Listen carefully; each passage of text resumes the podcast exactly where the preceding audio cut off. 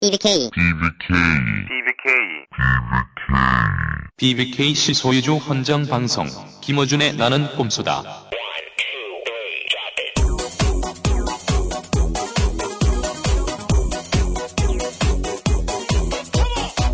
BBK 실소유주 헌정방송 봉주 12회 시작하겠습니다. 아, 교도소 생활은 그리 힘들지 않습니다. 저는 슬프지 않아요. 근데 여러분들이 울고 있는 걸 보면 자꾸 저도 가슴이 아프니까 여러분들 들어가세요, 이제.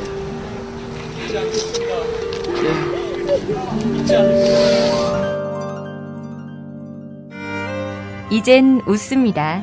오늘은 진실이 갇히지만 내일은 거짓이 갇힐 것이라 믿기에 정봉주의 옥중 에세이집 울지마 정봉주 상상 너머에서 나왔습니다. 난해한 BBK 문제 정봉주가 만화로 풀어냈습니다. BBK 완전 정복 절찬 판매 중입니다. 중립, 균형을 찾기보다 편파적으로 약자의 편에 서겠다. 힘을 함부로 쓰는 자들에게 짱돌을 계속 던질 것이다. 전국 베스트셀러 1위 진짜 기자 주진우의 시사 활극 주기자 푸른숲 발행 주진우 기자 지역 사인회 일정입니다. 5월 11일 금요일 저녁 6시 천안 교보 12일 토요일 낮 2시 대구 교보 13일 일요일 낮 12시 창원 교보 5시 부산 센텀입니다. 보수 정당에게 다섯 번 정도 표를 주지 말자 국민이 행복하다. 딱 3년만 노조 욕하는 거 참아보자 국민이 행복하다 진보적 11조를 해보자. 국민이 행복하다. 몰상식한 정책 뒤에는 이익 단체가 있음을 유념하자 국민이 행복하다. 김용민과 황덕창이 함께 만든 패셔너블하고 경쾌한 정치 실용서 세상을 바꾸는 정치생활 가이드 100 퍼플카우가 만들었습니다. 아, 간만입니다.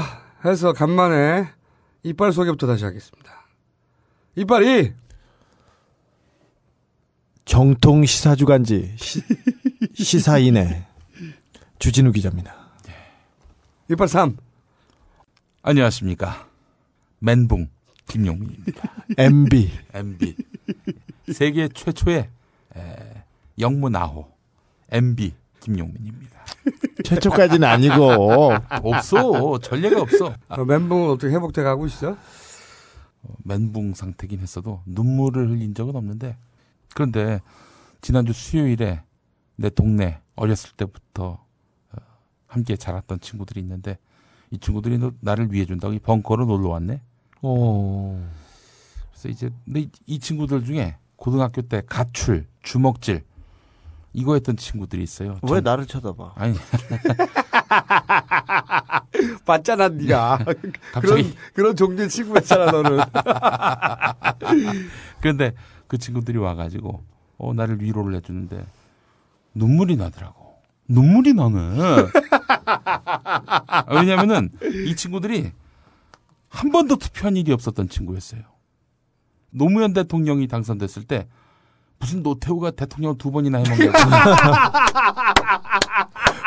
시사상식에 밝은 애들이구나. 네. 그런데 이 친구들이 친구인 내가 막 검색어에 등장하고 막 나는 꼼수다 여기저기서 나오니까 방송을 들은 거야. 그래서 이 친구들이 맥쿼리를 알고 어? 광은 창투를 알고 상상조차 할 수 없던. 도곡동 땅 얘기를 하고 심지어는 경제 민주화 얘기까지 하는데 대화 주제에서 어. 어, 노, 노, 노무현 대통령이 당선됐을 때 왜 노태우가 두번 하냐고 했던 애들이 우, 노태우가 뭐가 있길래. 근데 이제 꼼수 때문에 정치를 하는 것을 부끄러운 걸로 생각해라. 뭐 이런 사람도 있지만 이 친구들이 바로 그런 경우였죠. 근데 4.11 총선 때 처음 투표한 거야, 이 친구들이. 어, 태어나서 아, 태어났어. 40년 만에 근데 내가 이- 뭐 짓밟히고 낙선까지 하니까 선거 당일날 밤부터 술 마시기 시작해서 새벽까지 아주 고주망태로 마시고 나서는 길거리에서 펑펑 울었다는 거야. 아, 그 얘기를 듣는데 이 눈물이 앞을 가리는 거죠. 아, 이 친구들이 이런 친구들이 아니었는데. 야, 짠하다, 그 네. 소리. 아, 야, 그런 그- 일이 있었네. 그러게 말이야. 그몇 명이야? 두 명. 두 명이 어릴 때 불량 청소년들이 그렇지. 커서도 투표 한 번 안 하다가 어. 노무현 당선됐을 때도 무슨 노태우 두 번 하냐고 해- 했던 애들이 어. 꼼수 듣고 처음으로 투표했는데 예, 떨어져서 예. 눈물을 펑펑 흘렸어. 나를 위해서 울어준 거야. 이 친구들이 이럴 친구들이 아닌데. 친구들이 아닌데. 좀 위로해 주지 그랬어요. 어? 그러니까. 너 왜 그러냐고. 사실은 정말 눈물 흘릴 염치도 없다고 나 스스로 생각을 했는데 이 친구들 때문에 내가 정말 야, 어려울 때 친구 진짜 친구야. 음. 걔네들 말고 네가 잘 나갈 때 친구들은 왔어? 아무도 안 왔지. 그러네 보니까 선거 기간 동안 음. 그때 찾아온 사람 있냐?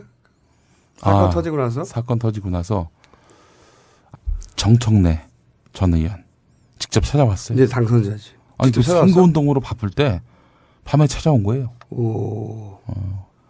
그렇게 해서 출연시켜달라는 얘기인 것 같은데. 정봉주 의원이 빈자리 노리는 것 같은데.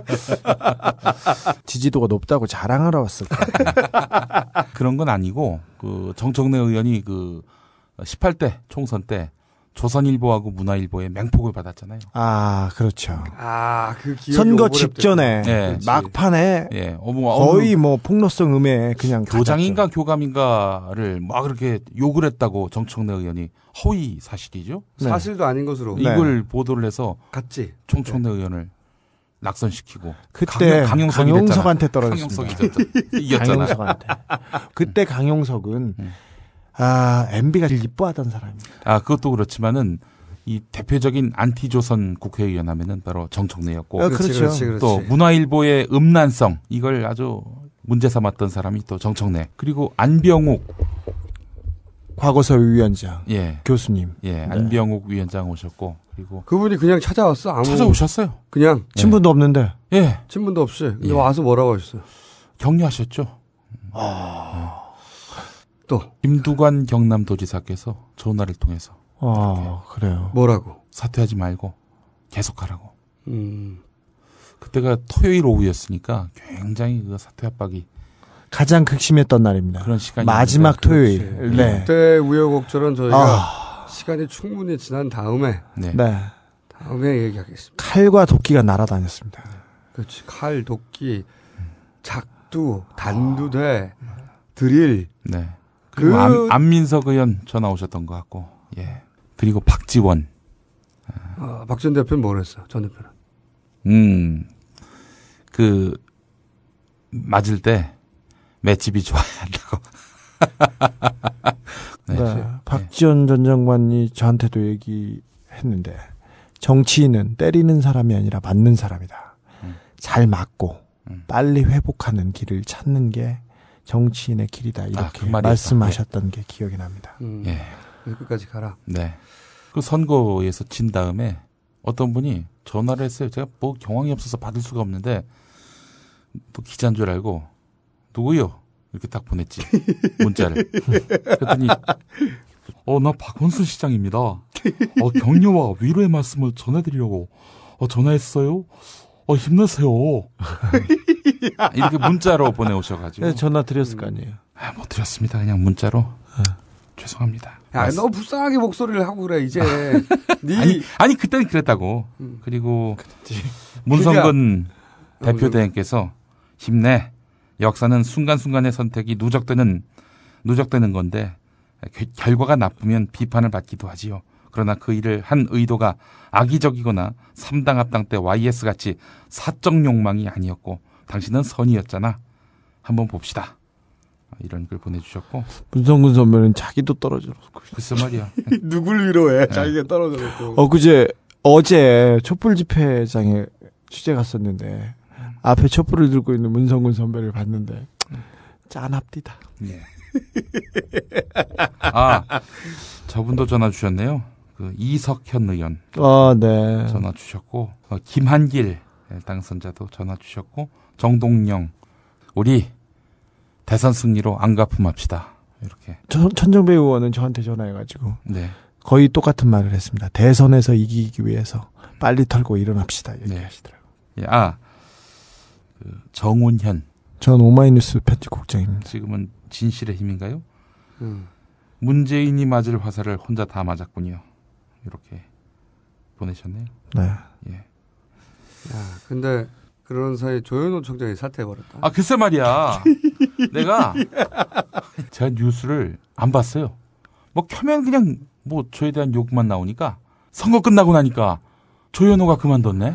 난 그 뉴스를 보면서 아, 용민이도 가고 조현호도 가고 서로 생각할 것 같아. 서로 연락, 야, 연락 안 왔어? 안 나한테? 갔어. 나, 나 간다고?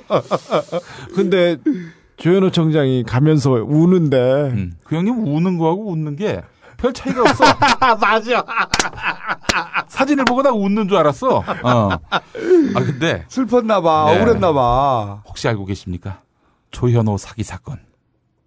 뭔데? 뭐야? 어떤 그 낙곰수 청취자가 우리 방송 듣고 내가 맨날 안녕하십니까 경찰청장 조현호입니다. 그래서 진짜 조현호가 저런 목소리인가? 목소리 확인하고 싶은 사람 많지. 어. 그래서 이 양반이 경찰청장실로 전화를 했어. 그냥 다짜고짜. 다짜고짜 전화했어. 네. 웃기다, 뭐 그냥 뭐라고 했는데. 아 여기 저 민주통합당 대표실인데요. 대표실. 아 조현호 청장 계세요? 이런 거예요. 그래서 바꿔줬어 또. 어. 안녕하십니까 조현호입니다. 똑같다지. 그러니까 이 사람이 놀란 거야. 어, 진짜 똑같다. 그러더니 여기서 그냥 그럴 수 없잖아. 가지고 아 조 청장님 노무현 대통령의 명예를 훼손하고 아직도 출두 안 했습니까? 이런 거야. 아, 아 그거는 저 경위 설명이 필요합니다. 이렇게 나왔다는 거야 조현호가 긴장을 해서 그래가지고 나갈 거예요 안 나갈 거예요? 아, 저 안 나간다는 것이 아니고 저기 검찰과의 일정 조율도 필요하고 안 나간다는 얘기구만. 우리가 그렇게 우습게 보여요? 제1야당이? 아, 아, 아, 그건 아닙니다만, 아, 저기, 절차가 좀 필요해서. 근데 그냥 끊어버렸지. 그래서 이제 조현우가 당황을 해서였는지 전화를 한 거지. 바로 그 전화로. 여보세요. 그 민주당 대표실, 방금 전화한 아무개 씨, 있습니까? 이렇게 물어봤다는 거예요. 그랬더니 그 옆에 있던 사람이 전화를 받고는 아, 민주당에 그런 사람 없습니다. 끊어버렸다는 거야. 웃기다, 이거 웃기다, 이씨. 일명 조현호 사기 사건. 그분이 네. 어, 김 교수가 성대모사 하는 거하고 조현호 목소리하고 어떻다고 하던가요? 너무 똑같다는 거야. 야, 근데 어떡하냐, 이제 사퇴해버려가지고. 아이씨. 사실은 조현호 청장의 목소리가 이렇게 유명하게 된 거는 역대 경찰청장 사상 가장 유명한 목소리가 된 데는 김 교수의 공이 큽니다. 조진호 뭐 요새 선거법까지 위반했는데 경찰에 왜안 나가? 아, 너무 하늘이 예뻐서 웃기지 마. 뭐 경찰청에 빨리 출두를 해서 그래서 진술서를 적과 이거 새로운 거다, 이 적과. 뭘 줬거라고? 적과. 진술서를 적과 이거 언제 개발했어, 야, 이씨. 멘붕인데 이거 언제 개발한 거야, 이거. 멘붕도 하나씩 해야지. 아 큰일 났어. 왜? 조현호 청장이 정말 핵심 아이템인데. 뭐 하나 개발한 거 없어? 상관없어. 조현호 전 청장이야. 그럼 되잖아, 이제. 안녕하십니까 전 청장 조현호입니다. 좀 안 감기기는 해도 전 청장을 해 그럼. 아 그런데 선거 운동 기간 내내 어. 내 옆에서 막 건강 챙기고 막 식사 챙기고 어. 이런 분이 계세요. 아주 고마운 분이 있는데 어. 바로 정봉주 의원의 형 봉근이 형. 봉근이 형. 정봉근 형 봉근이 형. 봉근이 형. 봉근이 형님. 그 형님이 어, 패션 센스 대단합니다. 항상 어, 겨울에는 모피 코트 입고 그다음 개가죽 잠바 입고. 우리 봉근이 형님이 네. 늘 옆에서 네. 저를 챙겨 주셨어요. 어 진호야. 똑같다. 어, 어, 형이 이, 항상 우리 저 김 교수 어, 이렇게 어, 힘든 거 다 잘 알고 있으니까 아, 밤 12시에 어, 언제든 전화해. 어? 라면 끓여줄 수 있어. 어, 아주 어, 이 선거에는 달인이야. 그 형님 뭐든지 달인이래. 어, 진우야. 왜요? 어, 형이 우리 진우가 어, 다리가 뭉칠 때는 우리 김 원장을 불러가지고 말도 너무 똑같아. 김 원장님은 벌침 놓는 사람이잖아. 똑같아. 그 형이 그만해 이제. 그만해 이제. 그만해. 어디서부터 어, 이 태권도하고 어, 엮기를 해가지고 어, 어, 언제든지 연락해. 언제든지 연락해. 라면 끓여줄게. 12시에도. 밤 12시에도 연락을 하면은 어, 형이 그분 말투가 장처래요. 어, 형이 언제든지 연락해. 12시도 뭐든 해줄게. 라면을 왜 끓여줘? 아, 웃기다, 어, 씨. 형이 그만해, 이제.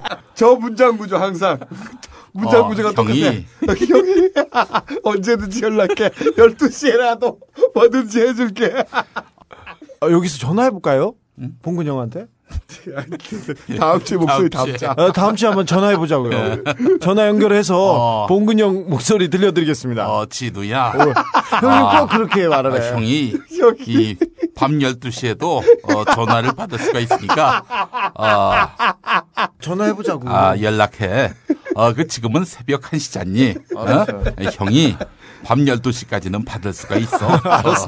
왜 제가- 맨날 밤 12시인지 모르겠어, 근데. 개가 죽 잠바를 즐겨 입는 우리 정봉근 형님. 존경합니다, 형님.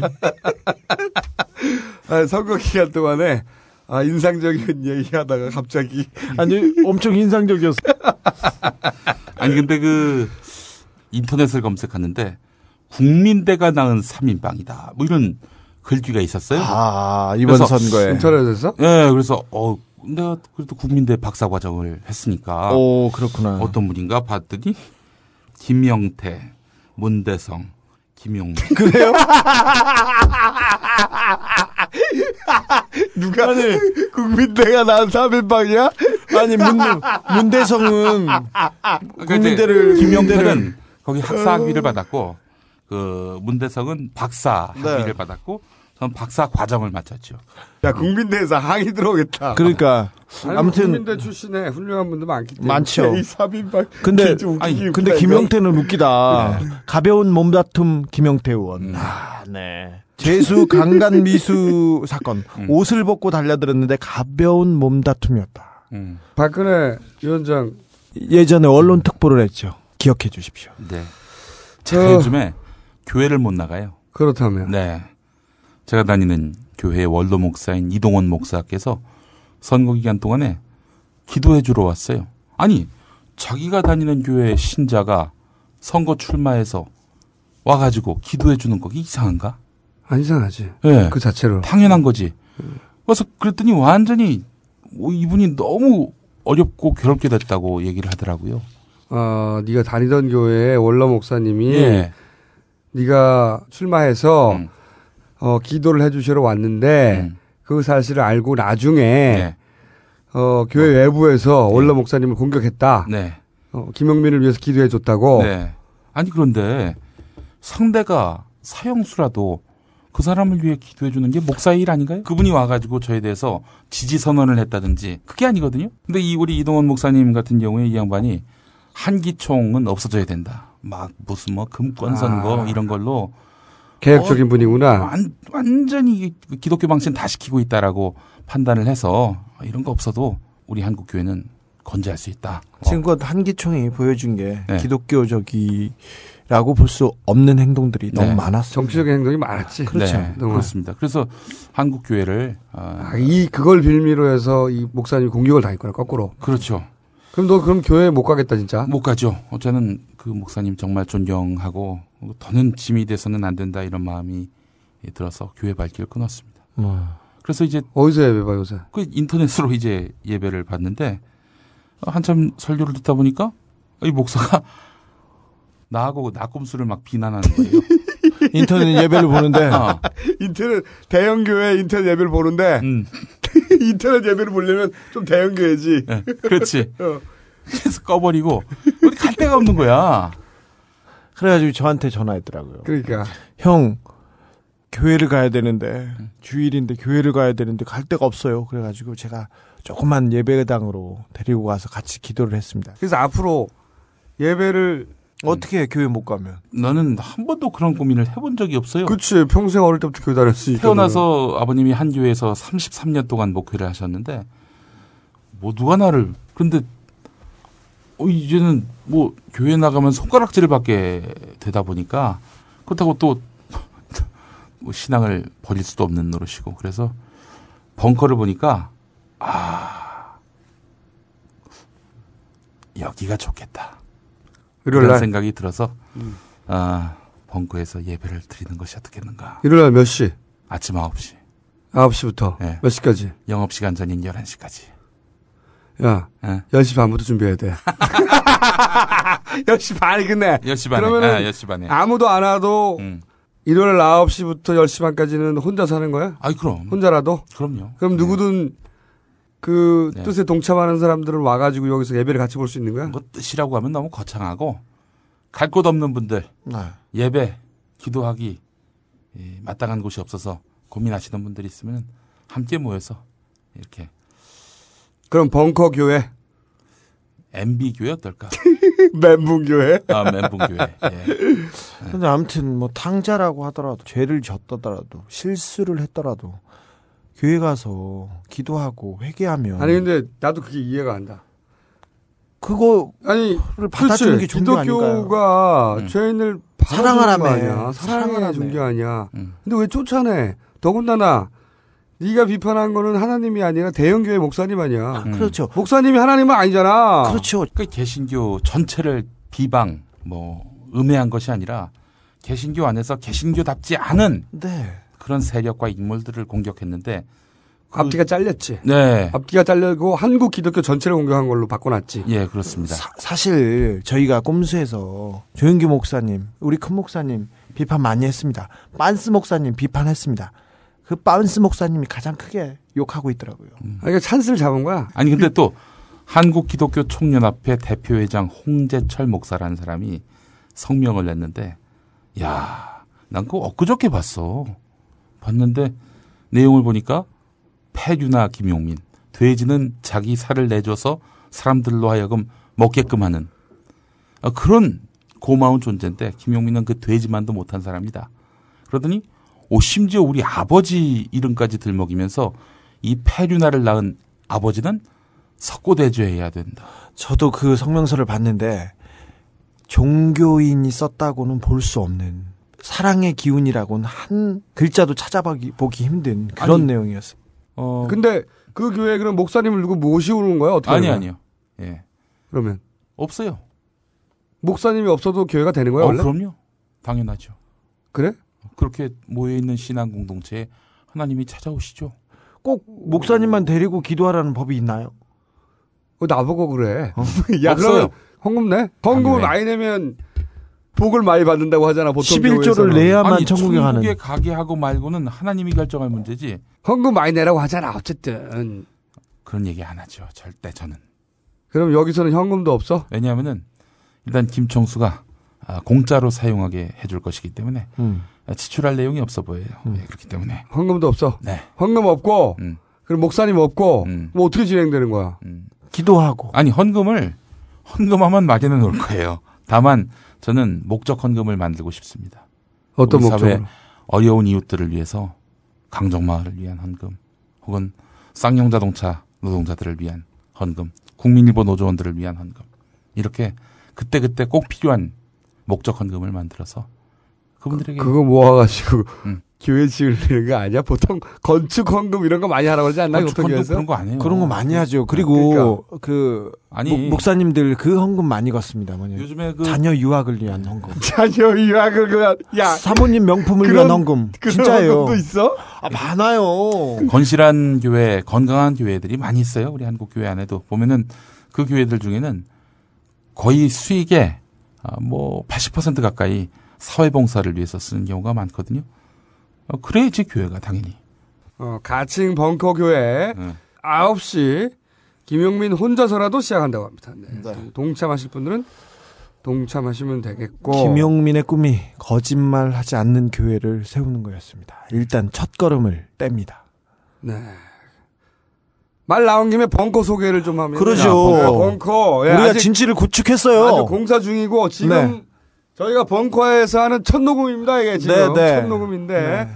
어 제가 공개 방송도 합니다. 네네. 그러니까 낙곰수를 공개 방송하시는 줄 오해하시는 분들이 많은데 그건 아니고 음. 네. 주진우가 아닌 밤중에 주진우 쇼를 스튜디오 안에서 진행하면 스튜디오 바로 앞에서 듣고 보고 또는 뭐 음악을 신청하고 어 사연을 읽어달라고 하고 어 음악 음악 다방이지 80년대 음. 7, 80년대 유행했던 음악 다방 그걸 저희가 재현합니다. 그리고 김영민 뭐 돼지쇼.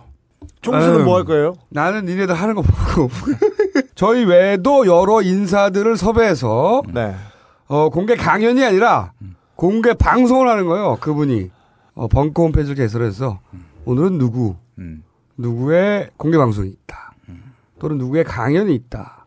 혹은 어. 어. 떤 행사가 있다. 저희가 고지를 해드리겠습니다. 단순한 오프라인 카페가 아니고 단순한 진치가 아니고 문화와 예술 그리고 어 정치 사회 상식이 어우러진 복합 문화 공간입니다. 네, 1층에는 커피를 팔고요. 네. 지하로 내려오면 라운지가 있습니다. 네. 딴지일보 사무실도 있고 네. 그 어. 안에 들어오시면 안 됩니다. 네. 거기는 맹수들이 많아요. 어, 스튜디오도 있고 저희 아지트도 있고 네. 셋이 모여서 맨날 회의하는 정말 재밌대요, 사람들이. 이 안에 꼼수 museum을 할 게 뭐가 있어요? 어 예를 들면 어 주진우가 미행할 때 주로 쓰던 신발 음. 이런 거 진열하고요. 하여튼 재밌는 음. 아이템들로 네. museum으로 꾸미기도 합니다. 기대해 주십시오. 완전히 완성이 되고 그리고 홈페이지가 개설되면 음. 어, 문화적이고 사회적이고 정치적이고 예술적인 행사, 강연, 방송이 계속 이어진다. 네. 벙커원은 오픈은 했습니다. 네. 일단 문화 행사가 아직 본격적으로 스타트를 하지 않았을 뿐이지 벙커원은 오픈했습니다. 저희는 진지를 구축하고 맹렬하게 싸울 준비를 하고 있습니다. 네. 나는 꼽살이다 같은 경우에는 아예 공개로 네. 어, 전환을 해서 네. 음, 그렇지.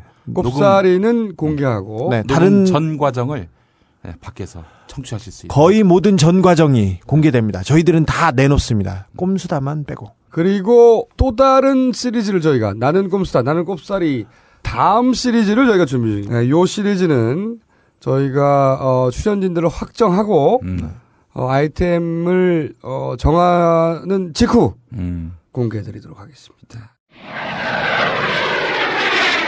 나는 꼼수다가 유럽에 갑니다. 먼저 영국. 5월 26일 오후 2시 반 영국 런던 대학 킹스 칼리지.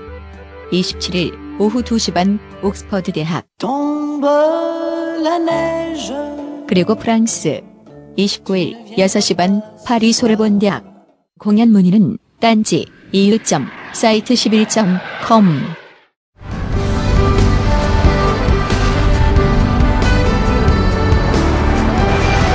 지금부터 이명박 대통령의 속마음 연설을 보내드립니다. 안녕하십니까. 에, 국민의 생명 건강에 전라 이어버지는 명박이가 이렇게 인사를 드립니다. 정부의 방침은 확고합니다. 국민 건강은 그 어떤 것과도 바꿀 수가 있습니다. 국민 건강을 위협하는 광우병 상황이 발생하면 바로 미국의 이익을 우선적으로 더 열심히 챙기겠습니다. 우리 정부는 어, 국민의 건강에 생명 위협을 주는 그러한 일에는 단어의 어떠한 경우에도 우리는 미국이 걱정하는 일은 없도록 우리 정부가 적극적으로 하겠습니다. 그 학교 급식이나 병원 급식이나 또는 그 군 급식이나 모든 데서 원산지 표시를 의무적으로 하도록 하는 것은 기본적으로 불필요한 규제입니다. 규제 개혁에 한층 속도를 내겠습니다.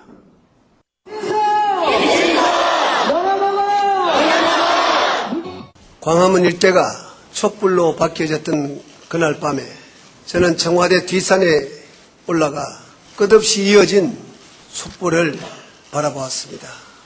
시위대 함성과 함께 제가 오래전부터 즐겨 부르던 거짓말이야 거짓말이야 거짓말이야 거짓말이야 거짓말이야 노래 소리도 들려왔습니다. 캄캄한 산 중턱에 홀로 앉아서 시가지를 가득 메운 촛불의 행위를 보면서 국민들을 편안하게 모시지 못한 제 자신을 졸라 자랑스럽게 생각했습니다. 오랜만에 와서 오늘은 사실은 워밍업이기 때문에 네. 그동안에 못 전한 소식들 어, 종합적으로. 그동안에 못 전한 소식. 주진우 책! 사인회를 못하겠어 사인회를! 씨발. 왜냐? 어 정치적이라서 안 된다는 거 아니야. 정치적이지 않은 사연성이 어딨어? 근데 또 탁현민 책은 된다? 사인회? 아 타의 굴욕으로 내가 보기에는 출판 역사에 기록될 것이야. 저만 안 되는 거군요. 그러니까 그래서 저희가 우발적으로 가서 했습니다. 아니 용민이 너도 사인회 못하지 않았냐 종로에서는 못했어요. 종로 교보에서 못했어요. 종로 교보가 상징적인 곳이라고 해서 예. 어, 광화문 못하게 교보. 광화문 교보가 기사를 안 써주니까 그치. 나온지도 몰라요 주변 사람들은. 아직도 나온지 모르는 사람 많아. 네, 네. 네. 저희 부모님, 철저하게 무시하는 거지. 부모님도 모르시더라고. 부모님은 원래 네가 뭐 하는지 모르신지 역사가 오래됐잖아. 어, 형이 어, 밤 12시에 에, 가서 한 10권 사줄게. 어? 진우야. 아, 형이 어, 꼭 사줄게. 어 거물 거물 조폭 중에 음. 만보형이라고 하나 김승현 회장 폭행 사건의 주범입니다. 그걸로 어. 빵에 갔었죠. 그 양반이 책을 읽고 전화를 했어. 책을 잡자마자 다 읽어버렸네. 그러면서 주진우 책을 다루는 유일한 매체가 우리야? 우리만 다뤄 씨발. 아 그리고 또 용미 운동회 했어요. 용미 운동회. 어, 네 뜨거웠습니다. 어, 아주 뜨거웠어요. 네. 제가 보기에는 말이죠 경찰 추산 1000명 정도 왔는데 경찰 추산으로 어, 우리나라 인구가 500만 안 됩니다. 네, 100, 100 만 100만 저희가. 운동회를. 했는데 운동회가 안 돼. 너무 많이 너무 와가지고 많이 와서 운동을 못할 정도였어요. 꽉꽉 찼지 꽉꽉 거기가. OX 퀴즈 전체가. 해가지고 탈락을 해야 되는데 사람이 너무 많아서 탈락을 하면 할수록 더 많아져 사람이. 자꾸 들어와. 줄다리기를 했는데 줄다리기를 했는데. 줄다리기 줄이 끊어져 버렸어. 네. 줄다리기 줄 빌려준 업체에서도 이런 경우는 없었다고 합니다. 줄이 다, 다 끊어졌어요. 뚝 끊어져 버렸어. 너무 많은 사람이 땡겨가지고 그렇게 많은 사람들이 달라붙어서 땡길 줄 누가 알았겠어. 뚝 한 번에 끊어져 버렸어. 한 번에. 너, 무 즐거웠습니다. 아 근데 그날 가장 충격적인 건 밧줄 끊어진 게 아니야. 그날 낙선자들이 왔었잖아요. 네. 몇분 왔는데 그 가장 충격적으로 밝혀진 사실은 정동현 의원과 강기갑 의원이 동갑이라는 거야. 졸라 충격적인 사실. 응? 어, 면도를 하기 전까지는. 작은 아버지 정도 되는. 그렇죠. 격- 삼천. 번은 됐죠. 어, 나이 갖고 자꾸 이야기하는 거는 어, 중요하지가 않아. 아니 나이가 많다고 심지어 자기가 어, 형이라고 나보고 자꾸 거니 거니 그러는데 어디 감히 이, 나한테 어, 어, 그 거니 거니 아니, 그러면 친형이 동생한테 건이 건이 하지. 그럼 건이 형, 건이 형 그러냐? 어, 그 양반은 우리 집에서 어, 퇴출이 된 사람이야. 우리 집에서는 제사도 못 지내. 아니, 가족이라는 게 보살펴주고, 그렇게 좀 인정해주고, 그래야 되는 거 아니에요? 퇴출이 이게 집에서 쓰는 단어야? 어, 재용아, 넌 나한테 그러지 마라.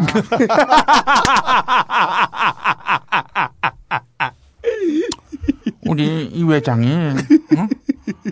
아이고, 내 정말 보니까 말이야. 응? 우리 이병철 회장 동병상련이야. 어?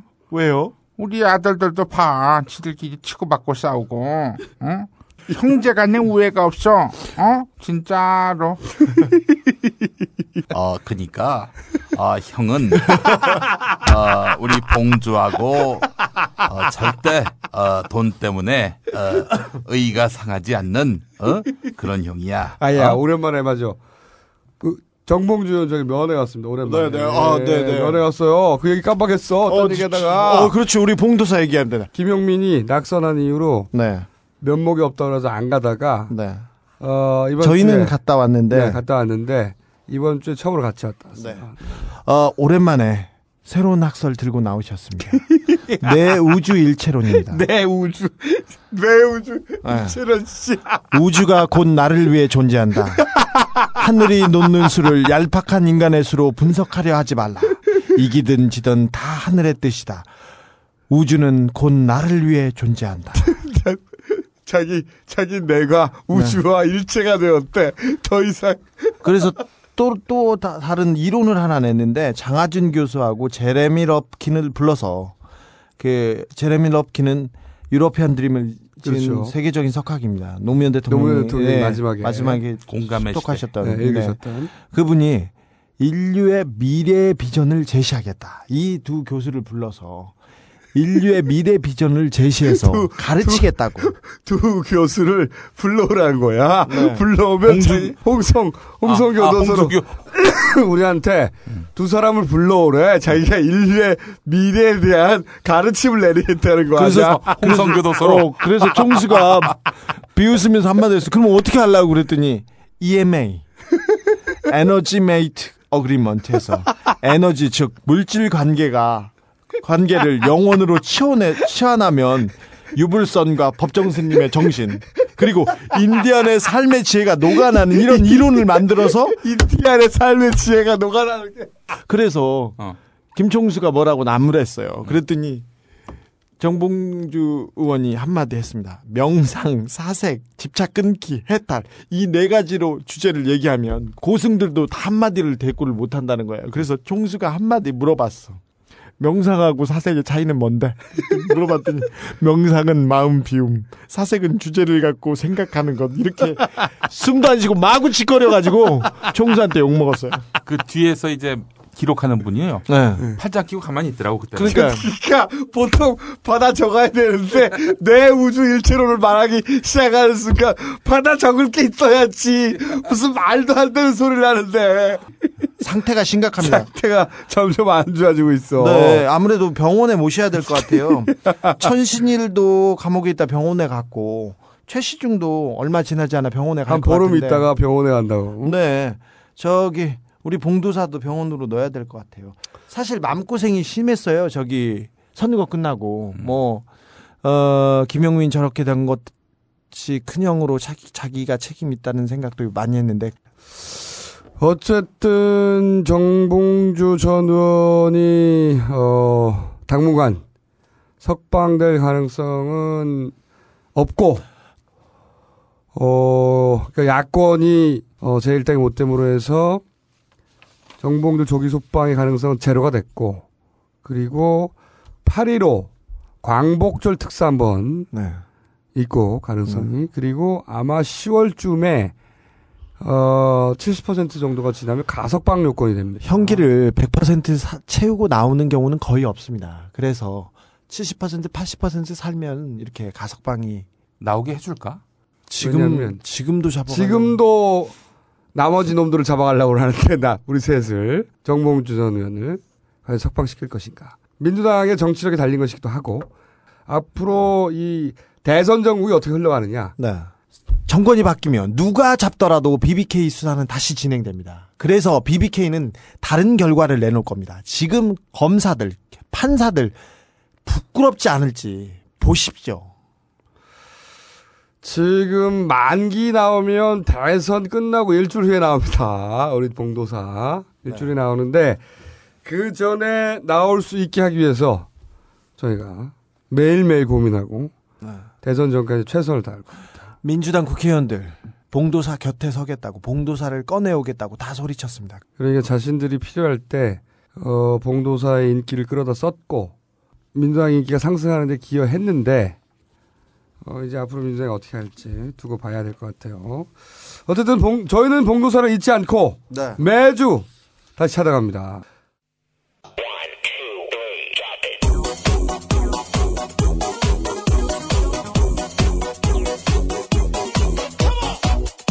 안녕하십니까. 네.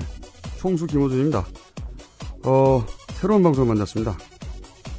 나는 꼼수다. 이 방송은 이명박 대통령 각하에 어, 헌정하는 방송으로서 각하가 퇴임하는 그날까지 이어집니다. 어, 노원구 공릉동 월계동을 지역구로 두고 있는 17대 국회의원 정봉주 국회의원입니다. 국내 탐사보도의 1인자죠. 네. 탐사보도의 1인자요. 네, 주진우입니다. 주진우 기자라 그래서 그 영화배우 주진모 네. 그 사람 생각을 했어요. 근데 이미지는 왜 저렇게 틀려요? 왜난 소개를 안 해? 아, 맞아요. 그렇죠. 아, 예. 교수는 소개를 아, 안 하고. 기본이 안 돼 있어요 지금. 완전. 나는 꼼수다. 로고송 베스트 5. 5위 낙검수 클럽 버전 각하가 절대 그럴 뿐이 아니다. 각하는 절대 그럴 뿐이 아니다. 컴온! 나는 꼼수 꼼수. 나는 꼼수다. 어. 나는 꼼수 꼼수. 나는 꼼수다. 컴온 나는 꼼수 꼼수. 나는 꼼수다. 컴온 나는 꼼수 꼼수. 어. 나는 꼼수다. 나는 꼼수다.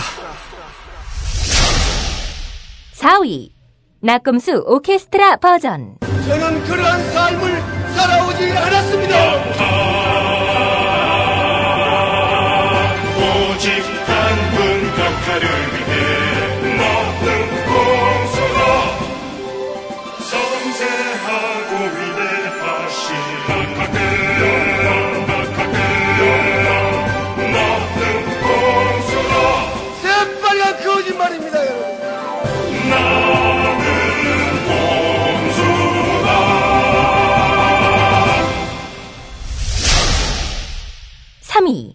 낙검수 트로트 버전 꼼수, 꼼꼼수, 꼼수, 꼼꼼수, 꼼수, 꼼꼼수, 꼼수, 꼼꼼수. 이거 다 거짓말인 걸 아시죠? 언제나 호연지기 반띵정신 실천하시는 잊지 마라 각하께선 그럴 뿐이 아니시란다 쌈 싸드셔도 말아 드셔도 그 속에는 각하의 기쁜 뜻이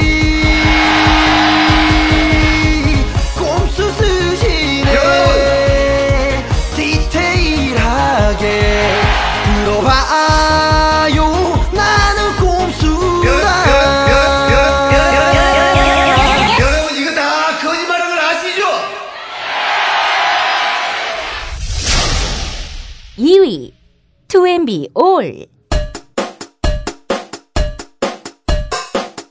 도곡당이 어쩌다고요?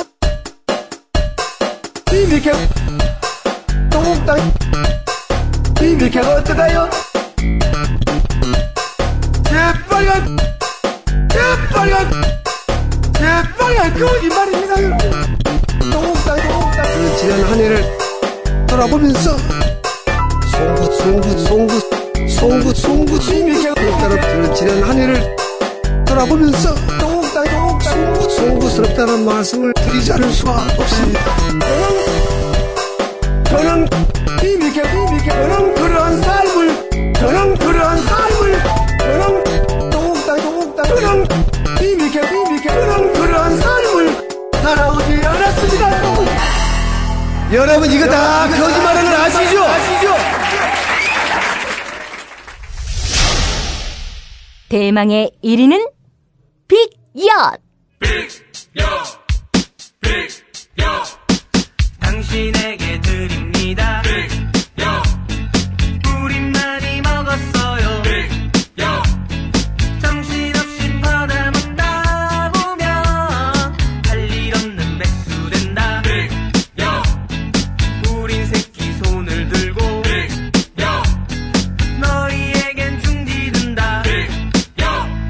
씨발 정확한 득표율과 참여자 수는 딴지일보 홈페이지에서 접하실 수 있습니다. 지난 1년간 낙곰수 로고송을 만들어주신 모든 아티스트 여러분에게 감사의 뜻을 전합니다. 오늘은 저희가 오랜만에 시작하는 관계로 그동안 못 전해드린 저희와 저희 주변 사건들 정리하고 있는데 아 요거 잠깐 말씀드려야 되겠네. 총선 끝나자마자 어 저한테 가장 먼저 있었던 일은 뭐였냐면 주진우가 검찰로부터 전화 받은 겁니다. 끝나자마자 총선 다음 날부터 다음 날 바로 다음 날부터 검사로부터 검찰에서 주진우 수석하라고 그리고 수십 차례 언론에 보도되지 않았지만 네. 정봉주 전 의원도 검찰이 세 번이나 홍성지청으로 불렀어요. 네. 그러니까 사람들은 나경원 건이 총선 때문에 끝났다고 생각하고 있었는데 그 시간에도 맹렬히 굴러가고 있었어요. 그렇죠. 검찰이 총선 결과가 나오니까 일종의 나경원 부활 프로젝트가 가능한지 간을 한번 보려고 했다. 이렇게 추정합니다. 나경원 전 의원이 공식 석상에 얼굴을 드러내기 시작했습니다. 턱도리하고 포옹도 하고 공도 던지고 그랬어요. 시구했어요. 그 전에 그러니까 총선 바로 다음 날 주진우, 정봉주 조사한다고 난리 났었어요 때 출두하라고 이미 경찰에서 검찰에 송치될 때 불기소로 송치됐다고 그리고 이 정도 사건은 바로 전부 다 검찰의 지휘를 받고 내린 거- 결론이거든. 이거 끝난 사건이었거든. 그렇습니다. 선거 총선 전까지는 근데 검사가 다시 들춰보고 다시 수사할 수 있습니다. 하지만 있지. 근데 이 사건의 본질이 뭐였냐면은 어, 가장 중요한 거는 기소청탁건인데 나경원 전 의원의 남편 김지엽 판사가 처음엔 아니라고 그런 적이 없다고 기소청탁은 없었다 성추행이다 뭐 이런 전화도 기억이 안 난다고. 그렇죠. 다 기억이 없고 그런 내용이 없다고 했는데 나중에 박은정 검사가 기소청탁 그 압력을 받았다 이렇게 얘기 나오니까 아 그때서는 전화를 했었지 이렇게 갑자기 생각 나버렸네 이렇게 얘기를 해가지고 기소청탁은 거의 기정사실화가 돼 있던 상황이었습니다. 기소를 하지 않았기 때문에 불기소 이유서를 검찰이 작성해서 보내줘야 됩니다. 왜냐하면 우리도 소를 제기했기 때문에. 네. 핵심 내용이 뭐냐면 그 불기소 왜 기소하지 않았느냐. 주진우가 출석을 안 해가지고 어 사건의 진상을 규명할 수 없었다야 핵심 내용이. 근데 이게 골 때리 가만히 생각하면 골 때리는 게 주진우가 기소 청탁을 한 게 아니야. 주진우는 그걸 취재했을 뿐이에요. 사건을 일으킨 게 주진우가 아니라고. 근데 주진우를 취조하지 않아서 진상을 규명할 수 없다는 게 말이 안 되지. 기소 청탁을 한건 김조 판사니까 김조 판사를 수사했어야지. 네. 제대로. 네. 그리고 그 사실을 현직 검사임에도 불구하고 자신이 할 수 있는 최대한 구체적으로 박은정 검사가 증언을 전달했어. 네. 그런데 주진우가 출두하지 않아서 진상 규명을 못했다고 주진우한테 다 뒤집어씌워. 이게 말이 안 되는 거지. 제가 출두하진 않았어요. 계속 나오라고 전화하니까. 왜냐면은 우리는 프레임이 이미 짜- 짜져 있다고 봤거든. 네, 이미 끝난 상황이고 결론을 내리고 그리고 나만 트집 잡는 수사에 그러니까 이쪽은 불기소하고 주진우는 거- 잡을 게 있냐 없냐 이걸 뒤지는 상황이라고 우리는 이해했기 때문에 진짜로 이 사건을 제대로 다룰 의지가 있느냐. 네. 왜냐하면 박은정 검사의 진술은 대단히 구체적이었습니다. 네. 언제 어떻게 뭐라고 했다. 포스트잇까지. 어 그리고 당시 판사인 남편이 어 자위대 참석으로 큰 곤욕을 치르고 있던 정치인 아내 나경원 의원과 관련된 사건이 자신의 관할에서 있었단 말이지. 그런데 그 가- 담당 검사에게 전화를 했어. 전화를 했다는 사실 자체를 부인하지 않았어. 처음에는 아니라고 했다가 나중에 박은정 검사가 얘기를 하니까 어 전화는 한 적 있었네 이렇게 하셨죠. 그러니까 그렇다면은 이런 정황으로 보았을 때 청탁이 있었을 개연성이 충분하다고 박 검사의 진술은 구체적이고 정황도 개연성이 있으니까 그리고 원래 박원정 검사는 같은 법원에서 일했던 알던 검사야. 선배고 정황적으로 존재하잖아. 그런 사건이 존재했을 만한 개연성이 그럼 충분히 수사를 했어야지. 그 후임 박은정 검사의 후임 최아무개 검사도 부인하지 않았어요. 부인하지 않았습니다. 기억이, 기억이 나지 않는다고 않는다. 그랬지 정말 강력하게 부인하려고 했다면 아니다라고 해야 되지 그렇죠. 보통 그 사실이 존재했으나 자기가 책임질 수 없을 때 빠져나갈 때 쓰는 기 워딩이 그거지. 그리고 이 수사가 어디에서 시작됐냐면은 저희가 꼼수다를 통해서 이 기소 청탁 의혹을 그 제기하자마자 나경원 후보 측에서 주진우가 나꼼수가 자기를 그 음해할 목적으로 명예훼손을 했다고 허위 사실을 공표했다고 저희를 고발했어요. 그래서 시작된 거예요. 그러니까 이게 검찰의 시각은 이건 주진우 사건으로 보는 거예요. 그래서 주진우가 출두하지 않아서 사건을 다 진상을 규명할 수 없다고 말하는데 검찰의 시각을 드러낸다고. 이 사건은 김재호 판사 사건이에요. 김재호 판사가 기소 청탁을 했느냐 안 했느냐를 밝히는 사건이지 주진우는 취재했을 뿐이야. 그 사건의 주인공이 아니라고. 근데 검찰의 시각은 그랬던 거지. 그리고 박원정 검사는 현직 검사에다가 자신이 기소 청탁을 받았다는 사실을 밝히는 것으로 인해서 자기가 얻을 이득이 없어. 아, 그럼요. 거짓말할 이유가 없다고. 오히려 불이익만 있지. 그러니까 이 사건은 충분히 김조 판사를 집중적으로 수사할 만한 정황이 넘쳐나는 사건이었다고. 근데 근데 저쪽은 털어주고 네. 이쪽도 마지못해 네. 마지못해 털어준 것이지. 당연하죠. 저희는 아, 나경원 후보 측이나 김재호 판사가 아, 권력을 갖고 있다고 해서 힘없는 사람을 이렇게 괴롭히지 말라. 법 안다고 해서 법인 모르는 사람을 이렇게 괴롭히면 안 된다고 그거에 대해서 엄중하게 경고하는 거지. 저 사실은 더 많이 내놓고 싶었어요. 하지만 그 사람이 부끄러워하고 판사로서 부끄러워하라고 제기한 내용인데 그걸 가지고 이런 식으로 이게 망가뜨려 놓고 여러분들이 모르는 사이에 그렇게 끝난 줄 알았던 사건을 다시 되살리려고 했던 시도가 있었고 검사가 수십 차례 직접 전화를 하는 건 저는 제가 법조인 경력 10년 넘게 아, 법조인 단연간 이 소송에 시달려 봤지만 이런 경우는 처음이었어요. 자, 그게 여러분들이 저희 방송을 듣지 못하는 사이에 있었던 일이고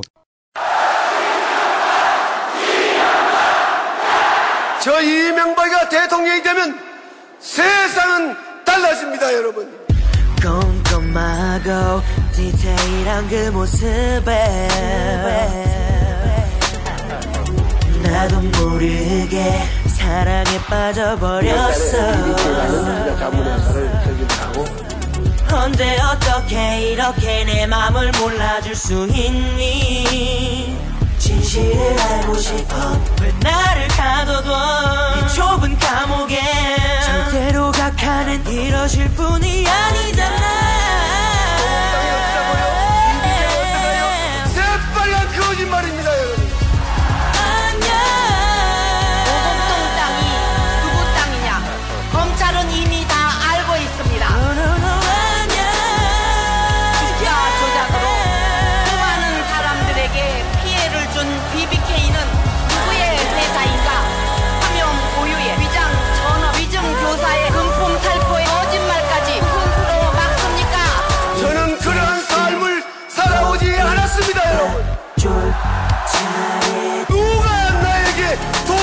던질 수 있습니까, 여러분?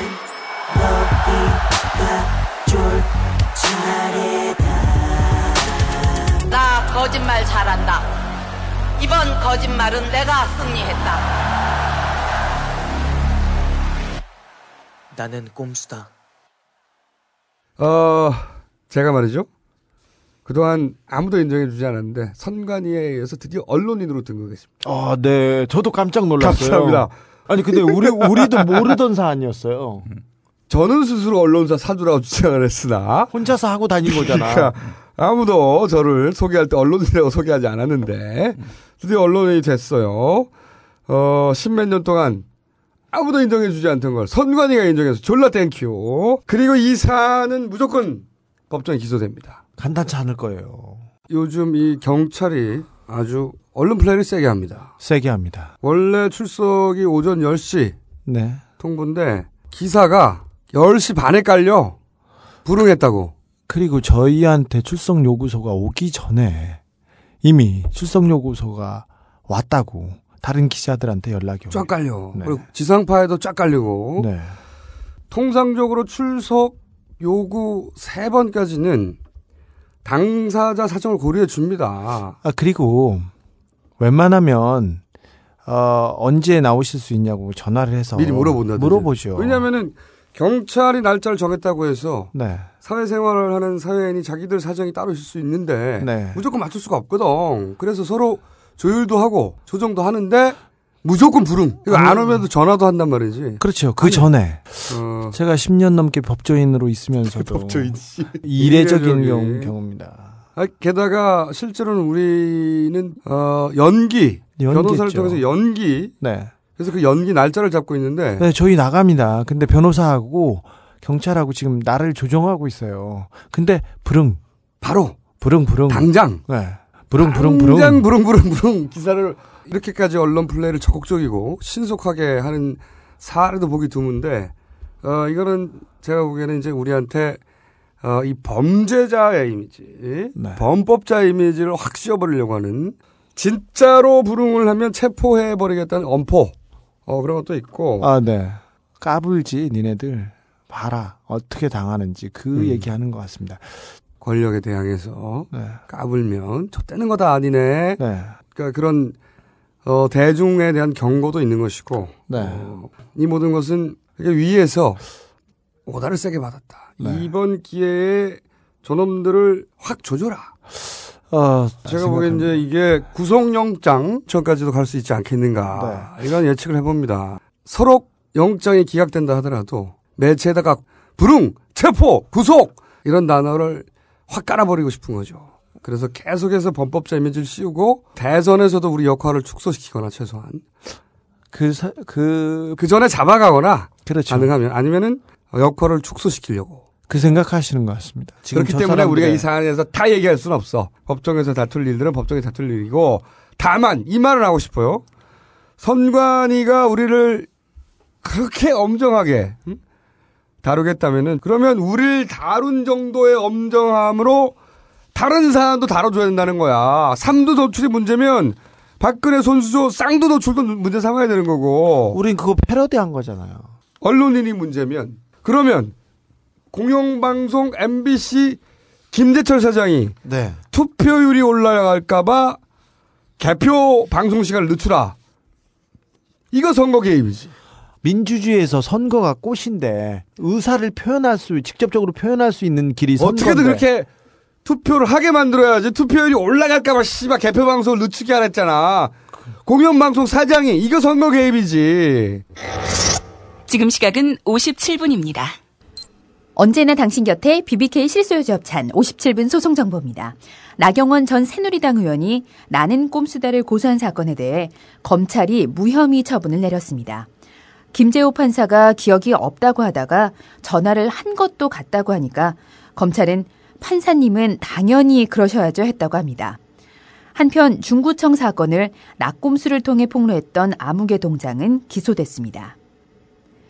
김어준 총수와 주진우 기자가 5월 2일과 3일로 예정되었던 경찰 소환을 연기했습니다.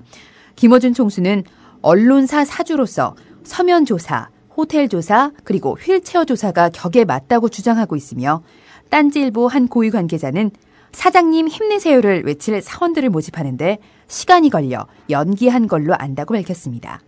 한편 주진우 기자는 하늘이 너무 예뻐서 도저히 경찰서에 갈 엄두를 내지 못했다고 연기의 이유를 고백했습니다. 지금까지 한상대 통신원의 제보였습니다. 소송정보센터에서 이쁜이 깔때기 리포터였습니다. 언제나 당신 곁에 I'm your Erica. BBK 협찬 57분 소송 정보였습니다.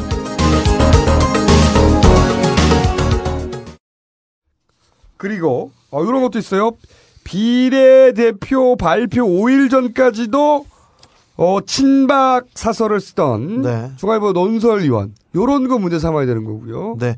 전 정치부장이에요. 중앙일보 전 그 논설 쓰는 거 손수조 공천이 장난일까요? 박근혜 눈물을 흘리지 않으려면 김무성의 진가는 그리고 다 이분은 친박이야. 이분은 내용이. 기- 관훈 클럽 토론회에 나와가지고 직접 물어봅니다. 우리 저기 박근혜 대표한테 썰렁 유머를 제법 잘하신다고 들었는데 여기서 하나 해달 해주면 안 될까요? 이런 식으로 그리고 사표 낸 다음 날 다음 날 비례대표 8번을 받아갑니다. 발표는 20일 날이지만 결정은 그 전에 했겠죠. 당연히. 네. 그러면 어, 언론인이 문제라면 또 있어. 이게 내가 보기에는 하이라이트라고 봐. 조선일보 어, 찌라시 인정 사건, 네. 인증 사건. 자신들이 찌라시임을 묵과지를 보- 포함으로 해서 스스로 자인하는 찌라시 인정 사건. 아, 요거 인천 무까지 배포. 네. 아, 요거. 투표일 4일 전에. 요거 저희가 좀 디테일 한번 짚어줘야 되는데. 네. 투표일 4일 전에 일면에 토요일이었습니다. 일면에 한국 정치가 창피하다. 김용민. 이걸 한번 따져보려면. 네. 일단 조선일보가 인천 지역에다가 얼마나 신문을 유료로 까느냐. ABC 옆에 2010년 기준으로 보면 인천 지역에서 가판 유료 판매는 약 2,000부밖에 안 돼요. 조선일보가. 인- 가판이라면 뭐 길거리 매대에서 그렇지, 그렇지. 파는 거 인천 전체 유료 부수는 7만 3천 부 수준입니다. 2010년도에. 집으로 배달되는 것까지 다 포함해서. 그렇지. 그런데 이번에 인천에 몇 부를 불었냐? 최초 언론에 보도된 건 2,500부예요. 아닙니다. 훨씬 더 많죠. 그런데 지금 조사로는 수만 부를 뿌렸어. 수만 부. 그렇습니다. 당일날. 네. 가판에서 유료로 판매되는 게 겨우 2,000부야. 네.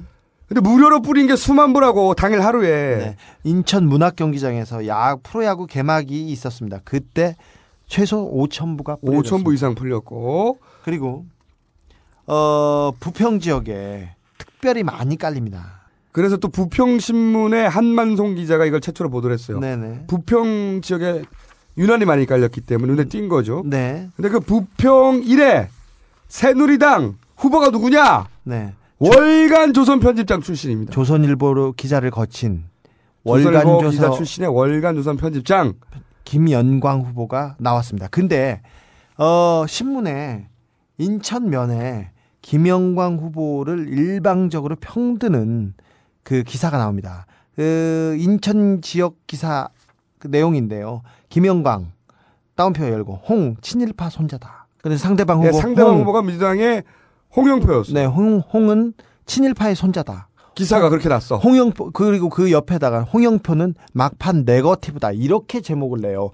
그러니까 김영광은 쟤는 친일파 손자다. 이거는 네거티브야. 이렇게 편파적으로 기사를 내놓고 자기 시- 친문사 출신 후보 그 후보가 있는 지역에 전락이 뿌려낸다고 이걸 무료로. 그래놓고 이렇게 A4 용지로 하나 붙여놓습니다. 이 신문은 오늘 하루만 주인 여, 주민 여러분께 홍보용으로 드리는 신문입니다. 부디 지나치지 마시고 가져가셔서 인천 지역 쪽에 기사를 읽어봐 주세요. 고맙습니다.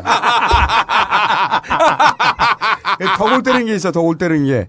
민주당 쪽에 홍영표 후보를 바로 전날 이 기사가 나오기 바로 전날 박모 기자가 취재를 옵니다. 네. 그런데 박모 기자한테 물어봐요. 왜 왔냐고.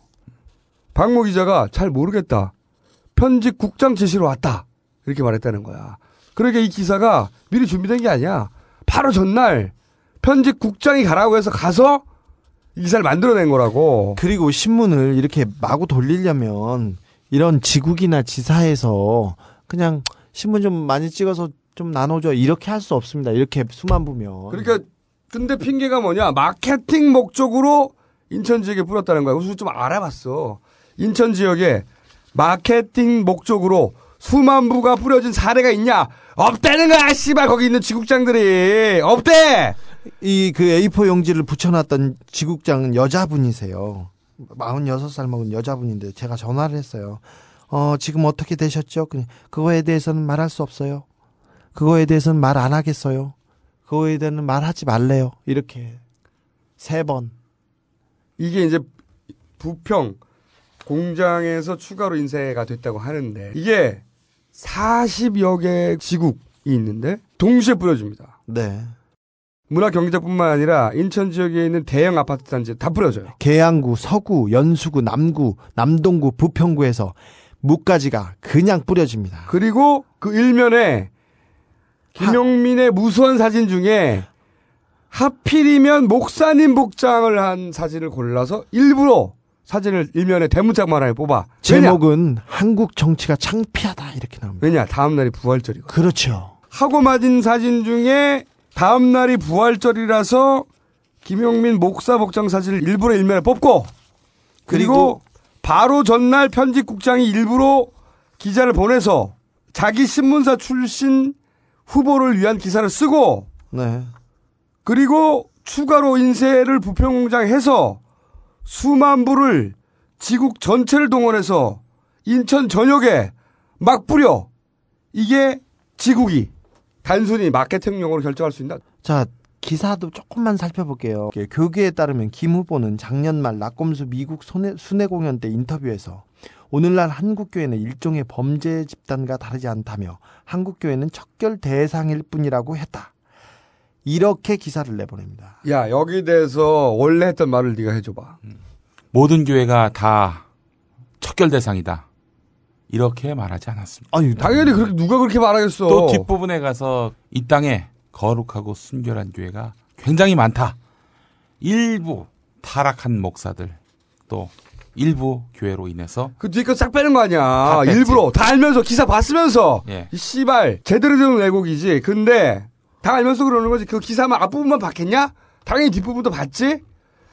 아 이, 이게 이게 언론이냐고 이게.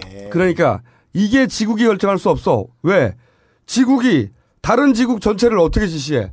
당연히 최소한은 지사 단위에서 한 거예요. 그런데 편집국장이 보냈대잖아. 그렇죠. 지국 같은 경우는 뭐 하는 데냐면요. 신문 배포하는 데입니다. 배달만 하는 데요. 그렇죠. 그리고 지사라고 하면 기자 한두 명 있습니다. 한두 명이서 그냥 지역 내용 전하는 데예요. 그래서 여기서 공장이 있다고 해서 거- 그걸 총괄하고 그러지 않습니다. 누가 선거에 개입했습니까?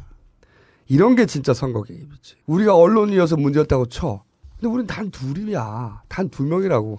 이거는 대한민국 일동이라고 하는 조선일보가 회사 차원에서 개입한 거 아니야, 이게. 이런 게 진짜 선거 개입이지. 조중동이 선거 개입을 한 게 하루 이틀은 아니지만 이렇게 본격적이고 노골적으로 한 거는 진짜 최초야. 이번 선거 이렇게 때는 대놓고. 이번 선거 때는 조선일보가 진짜 빤스 벗고 뛰었습니다. 조선일보가 의제 설정 능력을 상실하긴 했는데 상실했어요. 예전에 날릴 때는 조선일보 기사 하나로 그냥 정치인 보냈다고. 혼자서 보냈죠. 혼자서. 근데 이제 안 됩니다. 안 되니까 조중동 연합하고 그냥 방송 3사 연합해가지고 빤스 받고 덤볐거든 빤스 받고. 나를 부를 거면 조선일보 사주도 불러라 이거야. 나도 사주야 씨발. 그렇지. 씨발. 사주로 인정 축하. 사주로 나를 사주로 인정해라. 인정했다니까. 또 씨. 8년 전 김용민 막말이 세상에 알려졌을 때 조선일보는 대한민국 정치가 창피하다고 했습니다. 10년 전 김형태 재수 성추행 파문이 세상에 알려졌을 때 조선일보는 왜 옛날 일을 지금 들춰내냐고 했습니다.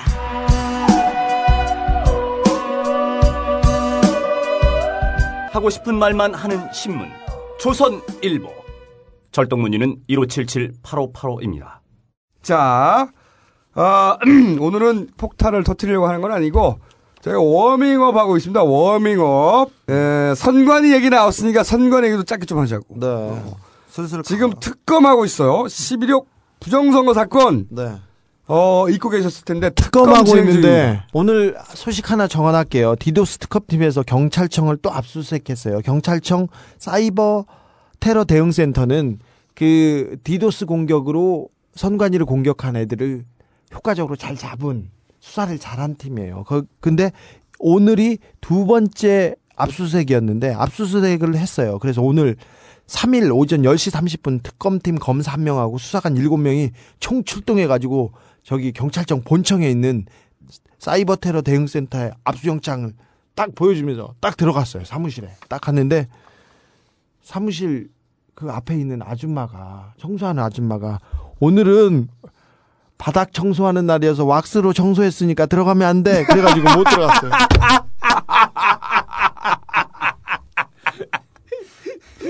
그래서 사무실에 아무도 없고 의자가 책상 위에 올려져 있는데 그 사이버 테러 대응센터 사람도 한 명도 없고 뭐 화분이나 의자 이렇게 날려 양이진데. 그리고 어. 청소 아줌마가 제일 무서워. 그러니까 건물에서는 아니 이러시면 안 됩니다.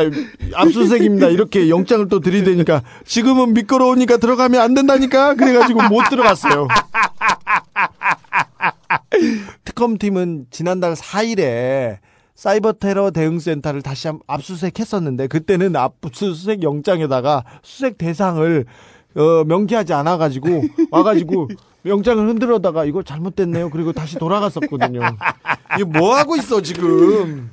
이렇게 관심 없고 이렇게 인기 없는 특검은 살다 살다. 그게 왜냐면은 6개월 동안 이 사건을 쭉 팔로우해서 네. 그이 사건의 기술적 실체를 파악하고 있는 사람도 우리밖에 없어요. 네.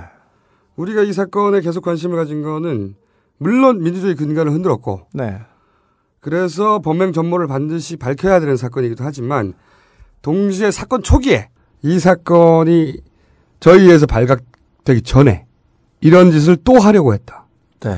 그런 첩보를 저희가 입수했었기 때문입니다. 그렇죠. 어, 그래서 저희 판단은 다시 그러지 말라는 법이 어디 있느냐. 어떤 수단과 방법을 가리지 않는 거를 보지 않았습니까? 그러니까요. 어디 감히 여당의 한 당직자가 국가기관을 막 마구 공격해. 헌법기관을 막 공격하고 그것도 술 먹다가 우발적으로. 우발적으로. 사실 한두 달 이후에는 아무도 관심을 안 가졌지. 네. 그리고 나서 음모론이라고 하고 계속. 네.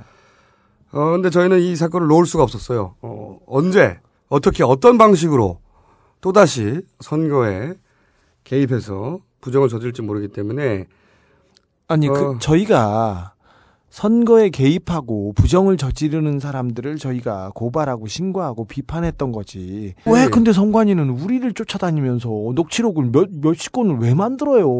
물론 우리만 쫓아다니는 건 아닌데 우리를 특별히 쫓아다녀. 특별히 얼마나 아끼는지 대단한 애정으로 저희를 네. 살펴주시어서 어, 하지만 이 사건은 저희가 말이죠. 대선이 끝날 때까지 절대 포기하지 않고 끝까지 몰고 갑니다. 근데 특검이 조용해.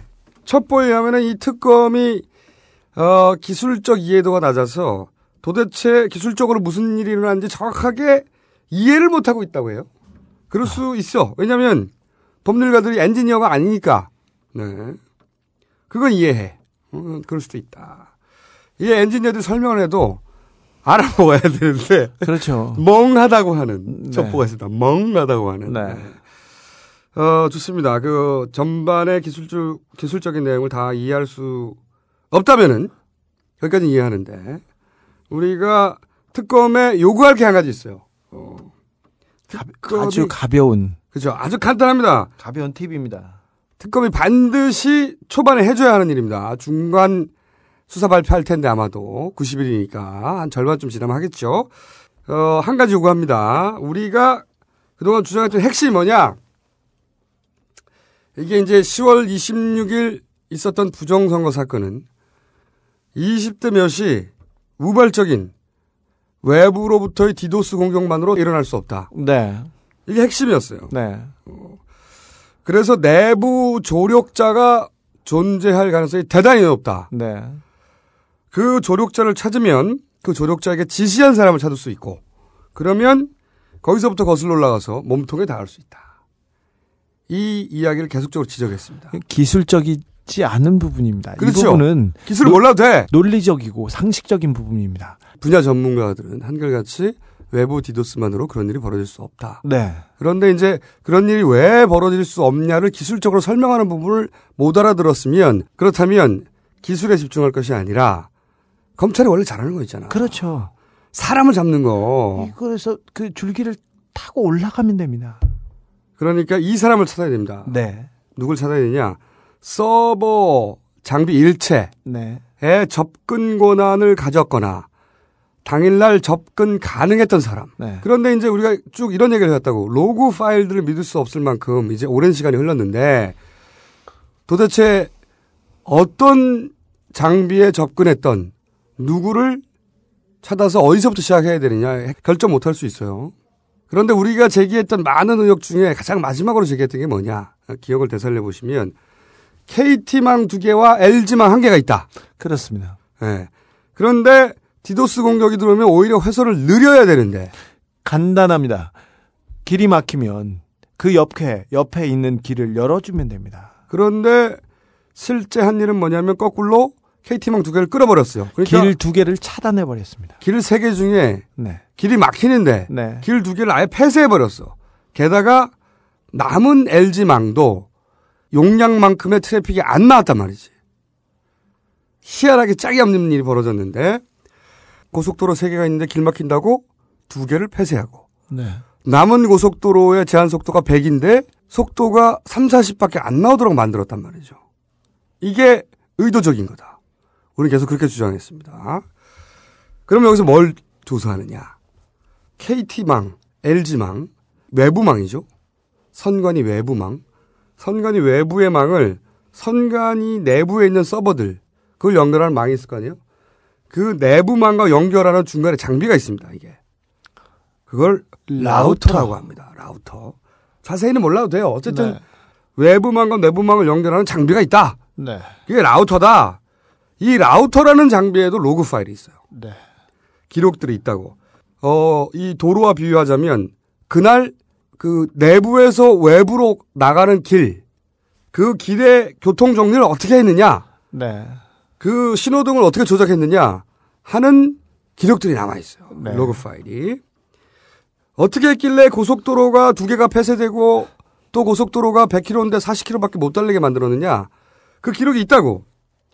근데 그 로그 파일도 조작됐을 수도 있지 않느냐? 그런데 어, 미국 오레곤 대학에 진보 네트워크 기술센터라는 데가 있어요. 여기는 Route View 프로젝트라는 거를 오랫동안 진행해 왔어요. 이 연구소에서. 인터넷 기술 연구의 목적으로. 그래서 전 세계에 있는 라우터, 그 라우터의 작동 상황을 실시간으로 기록을 하고 있었어요.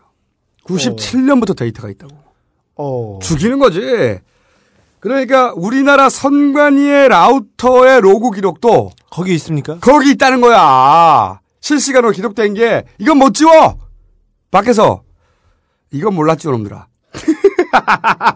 이 사실은 저희가 기술 자문을 해주시는 이 전문가 그룹에서 저희한테 알려주신 겁니다. 네. 그러므로 만약에 라우터 로고가 존재하는데 그걸 조작했다. 네. 그럼 조작했는지 안 했는지 알 수 있는 거예요. 그렇죠. 삭제했다. 금방 나오겠네요. 삭제했다.